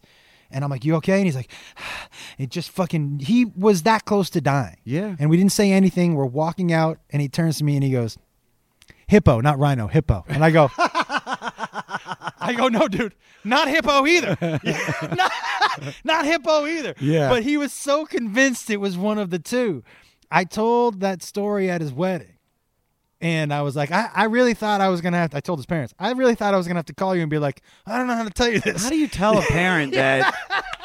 I dared him, and by the way, I gave him forty bucks at his wedding because I was like, I never, I didn't have the money. Yeah. I so didn't- here's I your didn't- dough, that's- dude. Yeah, I mean, But dude, uh, he's a heart surgeon now. yeah, of course he is. He's a heart surgeon. because he's tested the limits of his own heart, so He- he knows Wait, isn't how far it can isn't go. it crazy when you see people you grew up with who've done fucked up shit, and you're like, yeah, he takes care of kids now, and you're like, what? Why? oh yeah, Who dude. who hired him to do that? He was drunk for thirty years in a row. I'm doing the exact job. I think that everybody is like, no, that makes sense. Yeah. You know what I mean? Like, if I would have been like a lawyer or anything where I had to study, I think people would be shocked. So, including you. well, I, you know, I'd like to think that I could if I went to law school and I fucking was like, all right, I'm in law school. I got to fucking learn this shit. And I studied. I know I could do it. All right, But Josh, I'd go nuts. And I'd be, I wouldn't be happy. say you could live forever. okay. How long? How do you know I can't already? I don't because I'll be dead way before you. okay. I'm an old person. I'm outliving everybody. Um, say you could live forever. How long would it take you to figure out how to build a rocket? Starting now? Fine, yeah. Say you could live forever. How long does it take you to figure out I out? mean, dude, if I could, you can find it all on YouTube, bro. no, no, no, no, no, no, no. You got you got to do it the way everybody else did. It was just like figure from it the out. beginning, like with Y- no yeah, from- no from- help. from, the from the jump. How long does it take you to figure out? Do you know what I I, mean? well, I mean, well, first of all, there's a lot of factors that I need to know. Like, am I am I undieable? Like, I can blow myself up because I'm yes, gonna. yes, yes. You you're not gonna die. And I don't get like singed, and it's like so if I if I if I get, go through fire, I'm still have hair and You're I still good. look yeah. normal. I'm glad you're worried about your hair. I mean, I, if I had to learn well, dude, I don't want to be like I don't want to be like death becomes her with like a hole in my stomach, Yeah, no, and that's with and I, but I still have to keep living. Yeah, you, don't want that. I'm so, uh, I'm gonna say about a year, year A and a, year? a year, year and a half, dude. I'm because I'm diving right into it, dude. Ah. I'm I'm starting today. I'm being challenged to build a rocket, so immediately I'm gonna start like. All right, it's not going to take a year, but it's going to take at least I said 300 years. 300. Well, I figured the first hundred. I'm gonna be like, I'll get to it tomorrow. So like, you know what I I mean? mean, this is again. First of all, it's like I'm being challenged. I have to build a rocket. Yeah. and I mean, I'm if I'm starting now. I'm dedicating my whole life to it. yep. Um, 24 seven. twenty four seven. Well, You taking mushrooms to figure it out? dude, I just I'm, to be honest with you, I don't think I'd ever figure it out. Me neither. Because like I don't even know where to begin. I don't know even how to contain it. And then it, like that's what I'm saying, dude. I need help. If I could like, you know, look at like uh, instructions like it's an IKEA cabinet, then yeah, like I think The I could Furford login. Dude, if I could look at the Fruford login for the rocket, dude, I would figure it out. I'm good with directions. I'm not. I, I, I. But that's what I mean. Like when you talk about your friends, they're you're doing exactly what you should be doing. I'm with you, man. I, I'm I'm with you. There's there was never any. Nobody ever said to me, you know, you should try pre med. Nobody ever Yeah. said that, ever in the history of ever. Yeah. If I came at you wearing a mask and a knife and been like, "Hey, Josh, I'm gonna cut something out of you today," you'd be like, oh, you're my surgeon? "Yeah, you're out." I mean, I'd be all- like, all right, how long have you been working on it? And did you follow instructions? That's Yeah, what I'm you- just- can you Can you YouTube follow it? instructions? Can Yeah. you YouTube it? I mean, dude, I wouldn't want that. No. That would be horrible. Would you be okay if your surgeon was somebody you knew, you grew up with? He went to med. Yeah, I'd be, I'd, yeah, 100%. Me- not me. Why? I'd be scared that that he'd do something weird to my insides as a joke. You know, like leave a toy car in there or some shit. You know what I mean? I mean, you, he could lose his medical license. you know that, right? Like, you're right. You're right. You're right. the you're guy's right. going to do a good right. job. You're right. He's not us. Also, then you because if you know him and you're all fucked up, you don't want him. You, he doesn't want you going to tell all the people you grew up with. This dude left a this dude- Matchbox he's, car, He's man. a fucking doctor. He's a horrible doctor at the at like the high school reunion. You know, Yeah. like the 30 year reunion. Yeah, dude. He wants he wants you you singing his praises. You can't. You're right. If he leaves a car in you, it's not going to happen. Let's see. I, I- think if I was a doctor, I would. I couldn't help the practical joke part, and I probably wouldn't last very Yeah, long. you wouldn't be a good doctor. I'd be a really Yeah, bad would- doctor. it- your bedside manner would be really. Yeah. People, you'd be kicked out. Of the Did you want that foot or? Yeah, well, You're saying feet- shit like that. Yeah, Did you- dude. I want like it's. You, I mean, it's kind of cool. We have some really cool other ones in the back. Uh, You mind if I switch that out for Thank somebody else? Thank God else's? you're a comic, dude. Yeah, Thank wouldn't be. God. Wouldn't be good. All right, final song on the record uh, is what I all I wrote was "Power Ballad Supreme," Freebird. Um, so even though this song is about leaving a lady uh, for the single life, this was embraced by returning Vietnam veterans who would play it on their flights home on planes known as the Freebird Express. So what I love about this song is there's so many levels to it. You have the the piano intro and it builds and it gives you like a taste of it in between like the first chorus and then the second verse. Um but the outro of this song arguably I think one of the greatest outros probably ever written and just the, the extended guitar solos at the end. Peter, uh play a little taste of it.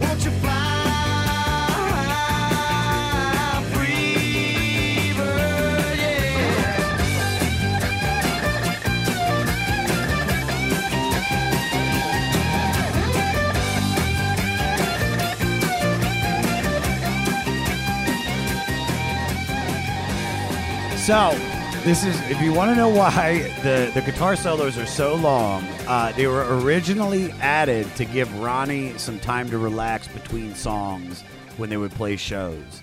Really? So that's why the ending is the way it is. Huh. So the band had already been playing this at gigs before they got their record deal, and one day they heard their roadie play a piano intro to it, and that is how Billy Powell became Skynyrd's keyboardist. Really? Yeah, so it's this the song is a lot deeper than just people shouting it at concerts. I, you know, it's one of the. It's one of the songs where I, for me, if I'm listening to it, I'm listening to the live version. I don't care that it's 170 minutes long. I've never heard the live version. Is that right? Dude, this is the first Skinner record I've listened to all the way through. And to be honest with you, this might be the first time I've actually listened to Freebird all the way through, like paying attention to it. I'm Dude, gonna this s- this song, like, all right, you have to keep in mind, like, like that- I, I, by the way, that blows my mind. I mean, I've heard it. Yeah, no, but I- I I, hear what you're saying, listened to it this time, and I understood it, and I read the lyrics. Because, dude, I read the lyrics. Like, I put them. Yeah. I have the good headphones. I took mushrooms and like and and, and and did this and did the Temptations, uh, which is a great record. But this is just one of those songs that I think solidifies why Lynyrd Skynyrd is Lynyrd Skynyrd. Sure. I mean, there's no doubt about that. The live version to me is fantastic, but I would tell you some of their B-sides, like the Ballad of Curtis Loew, there's some B-sides I'm going to send to you, Was I oh, Right or. Wrong, that are just like, oh, fuck. But this this song, I, again, I don't know that you make a song like this now with this kind of outro. Oh no, right? I, I mean, I wouldn't get the radio play that that this gets. I mean, this is this is a staple in all like classic rock channels. It's one of those songs that I I I make sure that I never I never put on. That it always surprises me. I, I got really sick of Sweet Home Alabama, and I even when it surprises me, I can't listen to it. Yeah. But I never wanted to get sick of this song because I love it so much. And like remember, I was telling you that sometimes I feel like the guitar ha- is part of the lyrics. The guitar in this really speaks Oh, to the, me. the, the solos in this are the best part of the song. Yeah. that it, the the, right, the the first half of the song is great. Yeah. It's it's a great ballad. It's a great power ballad. The outro to this song, I think, and this is my question to you: is is this the greatest outro Yes. ever? So, all right, so let's the, the two that I pulled up. I got uh, "Hey Jude," Yeah. That's a big sing along. That's a big sing along. That's a whole. That's a whole thing. The you know na na na na na na. That's a whole thing where everybody can sing along. Like you can't sing. Could you imagine if like you're at the Staples Center seeing Lynyrd Skynyrd and everybody's like That would be amazing. Yeah. It's which would be hysterical. See, Hey Jude, it's a completely different feel because we're singing together. And we're and have you ever seen McCartney live? I have. And when everybody's singing that, Oh, it's dude. I do that at the goddamn comedy jam. Yeah. It's the greatest thing in the world. same size, his Yeah. concerts. same feel. Yeah. We feel like maybe like not even a quarter of one of his sections. Crazy. Yeah. Crazy, crazy. And by the way, you know what's mind blowing to me? What's up? Paul McCartney has been playing in front of at least 50,000 people for 50 years. Oh, oh, dude. Is Like, that it's- crazy? It's, and he's still at. I think he's eighty, Late maybe? 70s? late seventies. I mean, I saw them. I saw them That's- 15 years 50 ago. I years. saw him 15 years ago, and it was one of the best concerts I've ever seen. Do, do you Three and a half hours he played. Do you think that they could three and a half hours? Yeah, he played for a long, long time. Do you think they could figure out how many tickets total the Stones have sold in there? Because they have to have sold the most tickets total. Don't you think? I think? think I think millions, definitely millions. Do you I think mean, they're the highest ticket selling ticket like ever? Just the amount of fifty years of fifty thousand. Can any? I mean, McCartney would be the only person I would think who could come close. Dude, I think uh, you know what I hate to say. Grateful Dead has been selling Yeah. out stadiums. are they still? Oh yeah, dude. Dude, they they're still like You think Springsteen's close?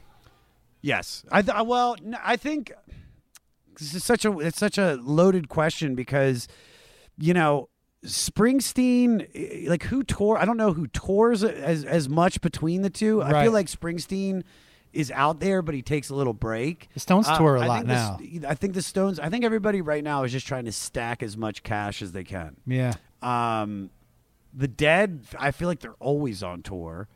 Um, but They- I don't. I do you think they, they they maybe ticket sales for them especially because they've they've toured nonstop, right? They're like nonstop, nonstop. But Yeah. but like the Stones will sell hundred thousand seats in Brazil. Oh yeah, dude. It's like the, the American audiences are, are way smaller than overseas. Yeah, I'd be really curious to see to know how many tickets they sold. It, but it's mind-boggling to me to be when you talk about when you were talking about Mc- McCartney to be that relevant for fifty years. Yeah. I, these guys to me would have been e- not equally relevant, but in that part of the country.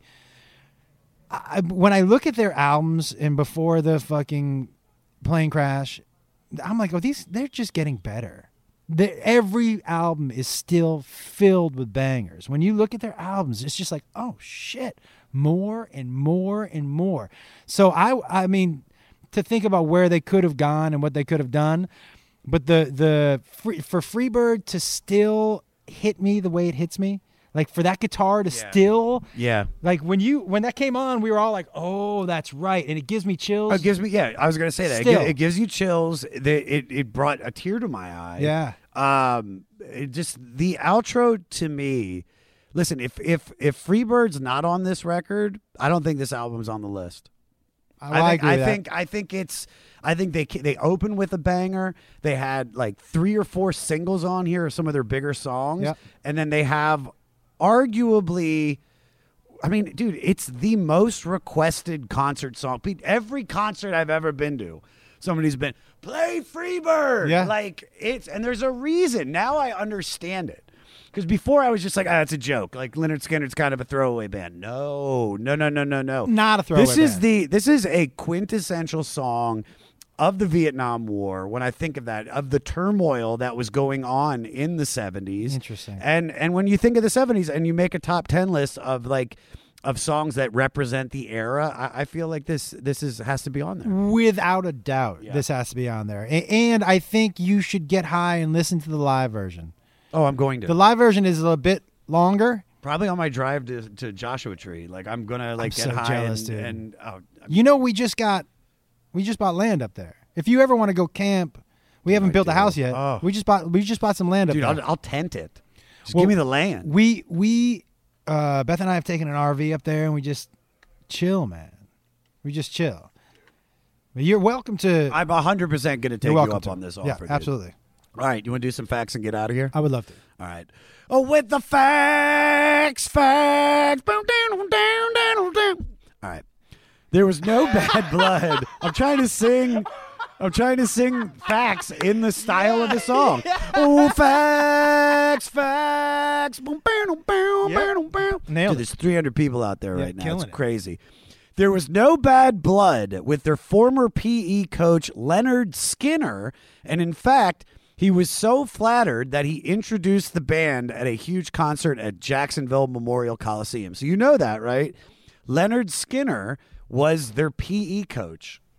Why would he be upset? That is Well, they, they thought he would because uh, they didn't want to get sued, so they they Yeah. put the Y's in there. But it's Leonard Skinner, and uh, yeah, dude. But he was, I guess, he was like a huge dick. You don't Why think is it that- always a gym teacher? But by the way, you don't think you don't think that got him laid? That band's named after me. Like that. What? what why would he be mad? That I mean, if Leonard he's a, Skinner doesn't sound like an attractive man. no, but if he's if he's a gym teacher, this is a good deal for him. I think it's a win-win for old Leonard Skinner. What's the longest you've held on to beef or grudge? Oh, when you said beef, I'm like, I mean, I mean, I- like three days, I- and it goes yes, bad, It goes bad, right? um, I'm embarrassed about this. This is the very, this is something that I have, st- I still work on with myself because it to me is my biggest waste of enemy and Yeah. energy. My biggest waste of energy is making up beefs with people who That don't clearly exist, who don't. It's not. It's a one way beef. that was my nickname in high school. I'm gonna put that on a T-shirt. you should get some merch. One way beef. One- That's great. one way beef. Yeah, and and I there was a um a grudge that I held, and is it a grudge if only one person is involved? Yeah, that's it's. I mean, grudge is always just. It's most of the time it's one sided. Yeah, I I, I would. Seventeen years. Why? Would you? Can you tell me what what happened? Yeah, man. You know. And by by the way, I've had beefs with good friends who you know we had that we didn't talk for five six years. Yeah. Um, but yeah, you know, I, I I was performing, and um, this was legitimate, but I should have taken his apology. I was performing. We were both young. He didn't quite understand what the deal was, but I got them front row tickets, and he was drunk and started throwing chicken wings up on the stage. Oh, it's always the people you invite. Always. Always the people you invite. Yeah. And then I had to throw them out. I can't have someone throwing chicken wings because then other people are going to throw chicken wings. Sure. And um, he made a big stink, man. And so I was just like, he basically accused me of being like Hollywood because he because I threw it. you- You're gonna forget your friends. I'm like, I'm gonna forget my friends who threw chicken wings at me. Yeah. You're goddamn right. Yeah. But he the next day, not drunk, he apologized, and I just I didn't take it. And I we talked, but every time I saw him, I'm like, this motherfucker. And I should because what I found out about myself, and which isn't healthy, is that I need. I've I've always felt like I needed that to kind of fuel me. When I go to the gym, I find somebody in the gym. I don't like the way they're dressed, and if I and I hate that person for the So entire workout. Ah, so do I. I, I hate that person for the entire workout because I'm like I need this, and so I've really been trying to be more healthy about. You don't need the that to fuel you, you know. Yeah. You gotta drop it, dude. Yeah. It's gotta be free bird. Are you? Don't be one way beef. be a free bird. I graduated. Are you? Are you a beef holder? That's. I mean, I've held some beef. Are you? I let a guy once hold my beef for a bump of ketamine. Really? Oh yeah. Was dude. it at a Paul Young concert? It wasn't at a Paul Young concert. It was DJ Icy. Same kind of Oh, yeah, music. same kind of music. Same kind of music. Um, n- not anymore because I've learned it's it's better to bring it up with that person if especially if I feel like it's it's double sided. Um, and you just got to talk it out, man. Because I had I held on to resentments for so long that I've had to like drop so much baggage Yeah. just to be happy and be present. You asked me. You were Well, I like, thought yeah, I thought you were mad at me. No, you asked me. You, the reason I said no to the Albert King is because like I, I won't be able to really talk intelligently. Yeah. Although I love Albert King and I, uh, for me, one of the greats, and I actually listened to a little Albert King this morning, but I couldn't speak to you on how it touched me or moved me or that was the only reason I No, I well I know that, but then it was the jam. I asked you for two jams. I was going. I would do a jam now in a heartbeat. I was just going through some personal stuff, and I was just like, I just need to. Yeah, but see, that's what's so funny about the human psyche is that I'm like, oh, I mean, I Must be me, yeah. it must be me. What did I do? And Yeah. like, and that that like I've had that with so many people that you're creating these wars. So that's why it's like I'm just like just bring it up, talk it out, and then to, when I brought it up, you were like, "What are you talking about?" I'm like, "Oh, okay, cool. Yeah, yeah, yeah, One way yeah. beef." So yeah, dude, I, I don't I don't have any beefs. That's what's crazy Yeah. right now. But I know there's I know there's somebody that has beef with me from the dog park uh, because he thinks that I snubbed him when I was running and I saw him. And he now I've gone to the dog park last couple days and I've seen that dude and he's like ignoring me. And somebody came up to me, he's like, "Are you guys gonna work it out?" I go, "That's on him. Yeah. I'm I'm fine. Like I have no beef with the dude. There's this is a one way beef. I have a feeling we're going to say this for a long I love it. time. It's yeah. going to be part of the show now. One-way beef. All right. The first time Freebird was played publicly was at a 1970 wedding of guitarist Allen Collins. But his bride was worried her family wouldn't understand the band's long hair, so she made them all wear short haired wings, wigs and wings. So, Now, I'm sure that looked totally natural. yeah. a bunch of Sure fucking long hair. I'm sure that. I'm Bun sure, up the beard, too. I'm Can sure you braid nobody the knew. beard? I'm sure. I'm sure nobody knew. Totally natural. All right. Producer Al Kooper hated the band's name, that but they wouldn't change it. So he designed the intriguing skull and bone style typeface and pronunciation for the cover. He also took out ads in magazines and newspapers that said, Who is Lynyrd Skynyrd? The ads got bigger each week until finally it became a huge two page ad on the day of the album's release. So, so that was how they got It's their actually pretty smart. Pretty, very, very Yeah. smart. I wanted to ask you because you worked on Chelsea for for how long? I was on the first week of shows, and I was on the very last show. So, So how did time. how did that come about for you to be involved with the show for so long? Um, you know, I um, dated isn't the right word, but I hung out with her a bunch before I met Beth. Give her that one way beef. It, we used to do a lot of drugs together. Oh fuck yeah! yeah, dude. we used to- she was one of my she was one of my favorite people to go out and have fun with. Man, you know, we went to a party once, and we got to the pool table at the party at this, and she just started to limp, and I was like, "What are you doing?" She was like, "Just go with it." So she had everybody convinced that she had a wooden leg. And she just be with all my brothers and cousins and they were like oh let her go first. And they and so she would do things like hit her leg like this but like hit wood with the pool cue. And like people were like is that did she just knock a wooden leg? Like she was in a hundred percent. And we used to just take ecstasy and and fuck around and have a good time. So i i think she knew me and trusted me and when she was just doing like um, test shows and stuff, they they brought me in, and I think she just felt comfortable with me. And then, um, a- it was really a panel.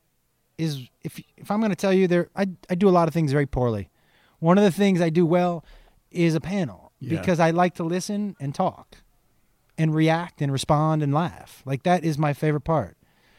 Talking with you, man, talking Yeah. with a friend of mine is It's the best. it's my pure joy. So, so I think I, I fell into that being something that I ended up being okay at, you know. But she was always also, no matter what people say about her, her politics, or whatever you feel about her, she was very generous. She never felt like she needed to be the funny one.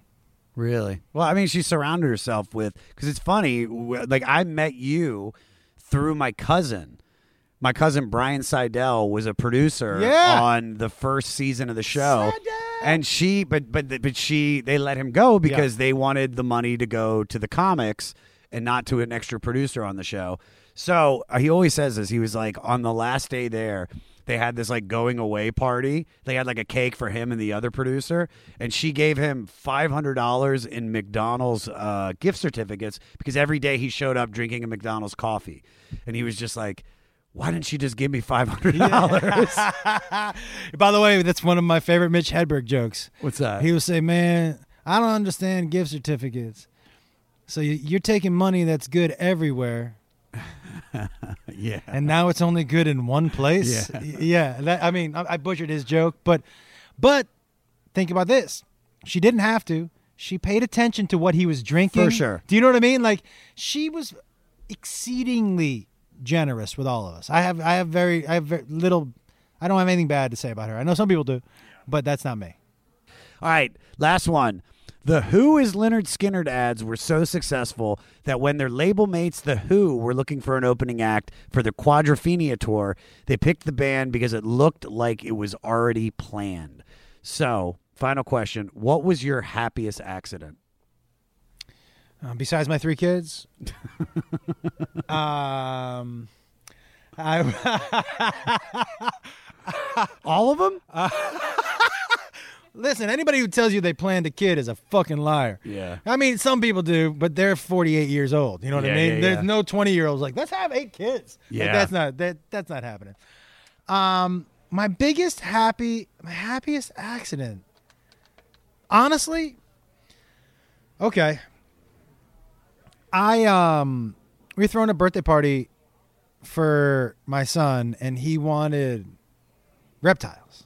Reptiles, right? He was into reptiles. He was like five, into reptiles, reptiles, reptiles, reptiles. And um, I, I, the reptile guy just didn't.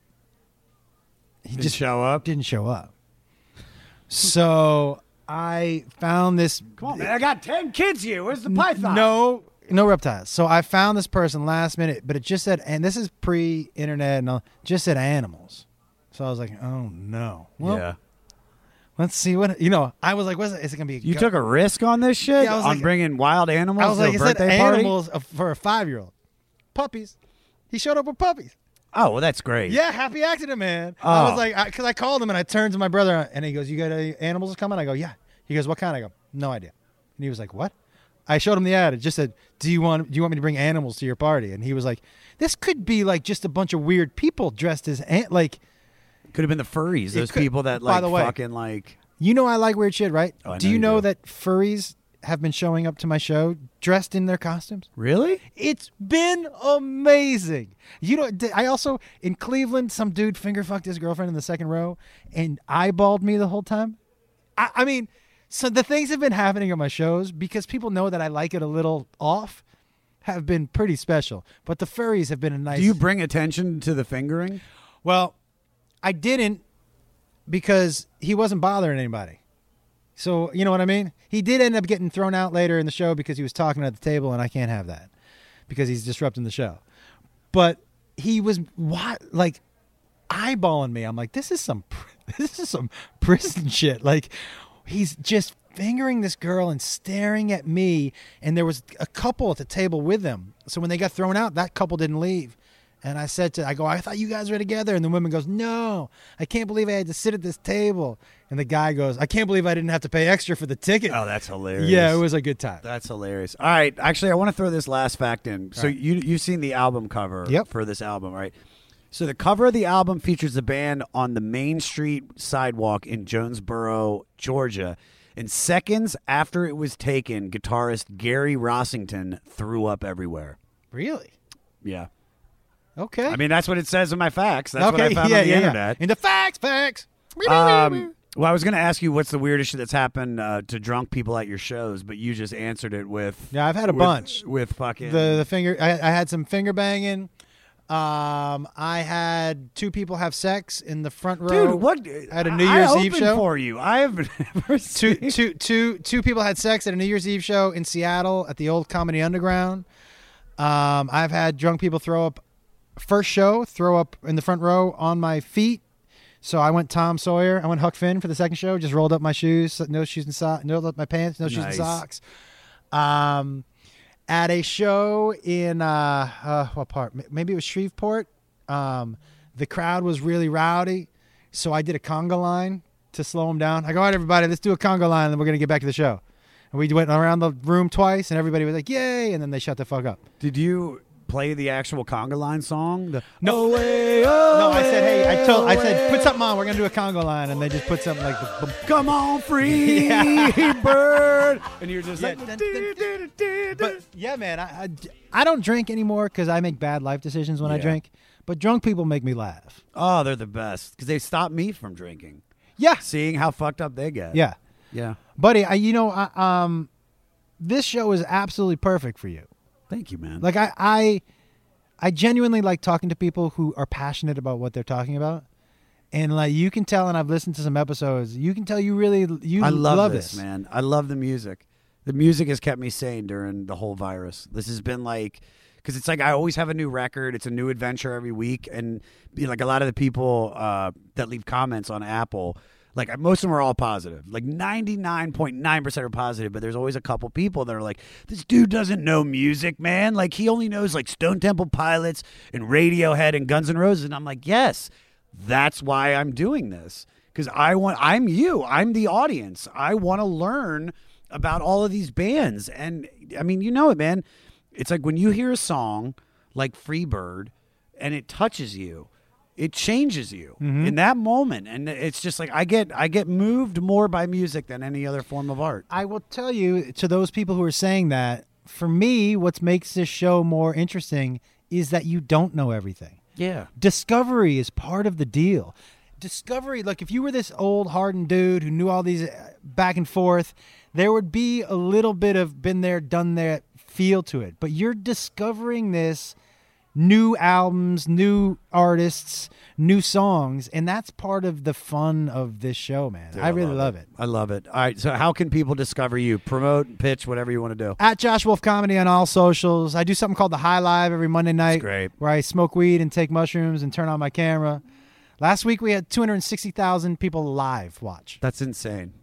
I, I mean, how are you on mushrooms and I- knowing that that many people are looking at it. I was you? barely holding it together last week. yeah, you you have moments where, especially when you've now started introducing mushrooms into the high Yeah. live, where it's like, I'm like, dude, he's he's It's going to the, go. He might be going to the dark side It's right touch- here. it's touch dude, when go. Adam Ray put the camera or the light on you, you're like, whoa! it was like, He brought out a puppet too. I'm like, not a good time for a puppet, bro. Yeah. Let's just put the puppet back.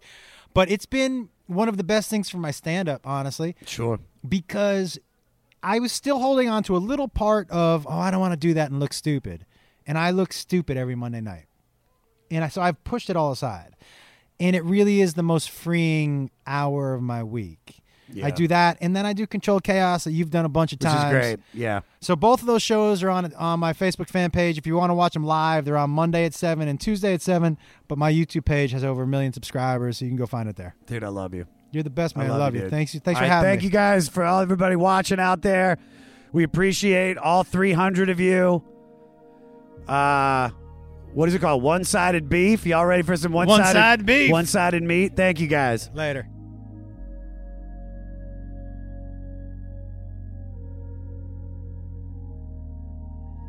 What did I tell you? What did I tell you? The one and only Josh Wolf. For all things Josh, go to his website, comedianjoshwolf.com, and find him on all social media, Josh Wolf Comedy. Follow him and go to facebook.com backslash Josh Wolf Comedy. Like his page so you guys can follow every Monday when he's doing his high lives at 7 and Controlled Chaos every Tuesday at 7. And Control Chaos is dope. Some of the best comics in LA, all having a good time. It's Josh's own personal game show, and it is a trip. Check out The Prince and the Wolf with Freddie Prinze Jr. and Josh Wolf, and just be a fan. Now, we just listened to Lynyrd Skynyrd from 1973. This week, Lil Matty Pinfield selected Christopher Shane, and you're listening to the latest single, Any Given Sunday. Christopher Shane, they're a three piece band from Phoenix, Arizona, whose music has been described as Southern rock meets desert groove. The band has opened many shows for Lynyrd Skynyrd, who they cite as their biggest influence in the music. And you can find all their links on the website, the500podcast.com. And if you're in a band and you were directly influenced by one of these albums or artists and you want your music featured on the 500, send us your song to 500podcast at gmail.com. Make sure you put the album and artist that influenced you in the, the big line. Next week, it's Nas Week as we go deep into his 1994 debut album, Illmatic. Y'all got some homework to do. Listen to the album, do your homework, stay fleecy.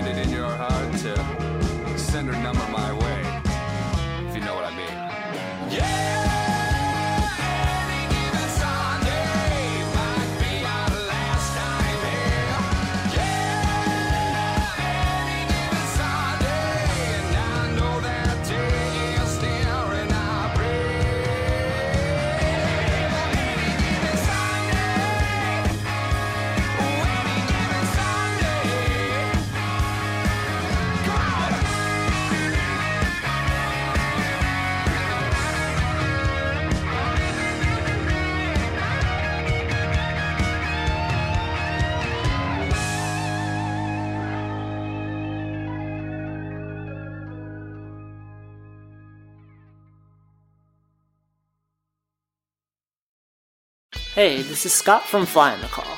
Each week I speak to a different musician, whether they're in an established band like Silverstein or the Wonder Years, or a band on the rise like Spanish Love Songs, Origami Angel, or Meet Me at the Altar. We discuss music and lyrics, the successes and challenges of being in a band, and more, as we get to the core of each artist. The show features musicians of diverse genres and backgrounds, so there's always a chance I'll be talking to your new favorite band. Listen and subscribe at soundtalentmedia.com. Yes, there, everyone. I'm Hal Schwartz. And I'm Flynn McLean. Together, we host None But the Brave, a podcast dedicated to the music and career of Bruce Springsteen. Bruce and E Street Band are on tour right now for the first time in six years, and we're taking a detailed look at what's happening on stage in our bi weekly episodes. We've also been recently joined by some very exciting guests, including rock journalist Warren Zanes and Stephen Hayden, Backstreet's Magazine founder Charles Cross, and Barstool's Kirk Minihane. If you're a diehard Springsteen fan, this is the show for you. So please subscribe to None But the Brave on your favorite podcasting platform, and we hope to see you further on up the road. Thank you so much. We'll be seeing you. Next Chapter Podcasts.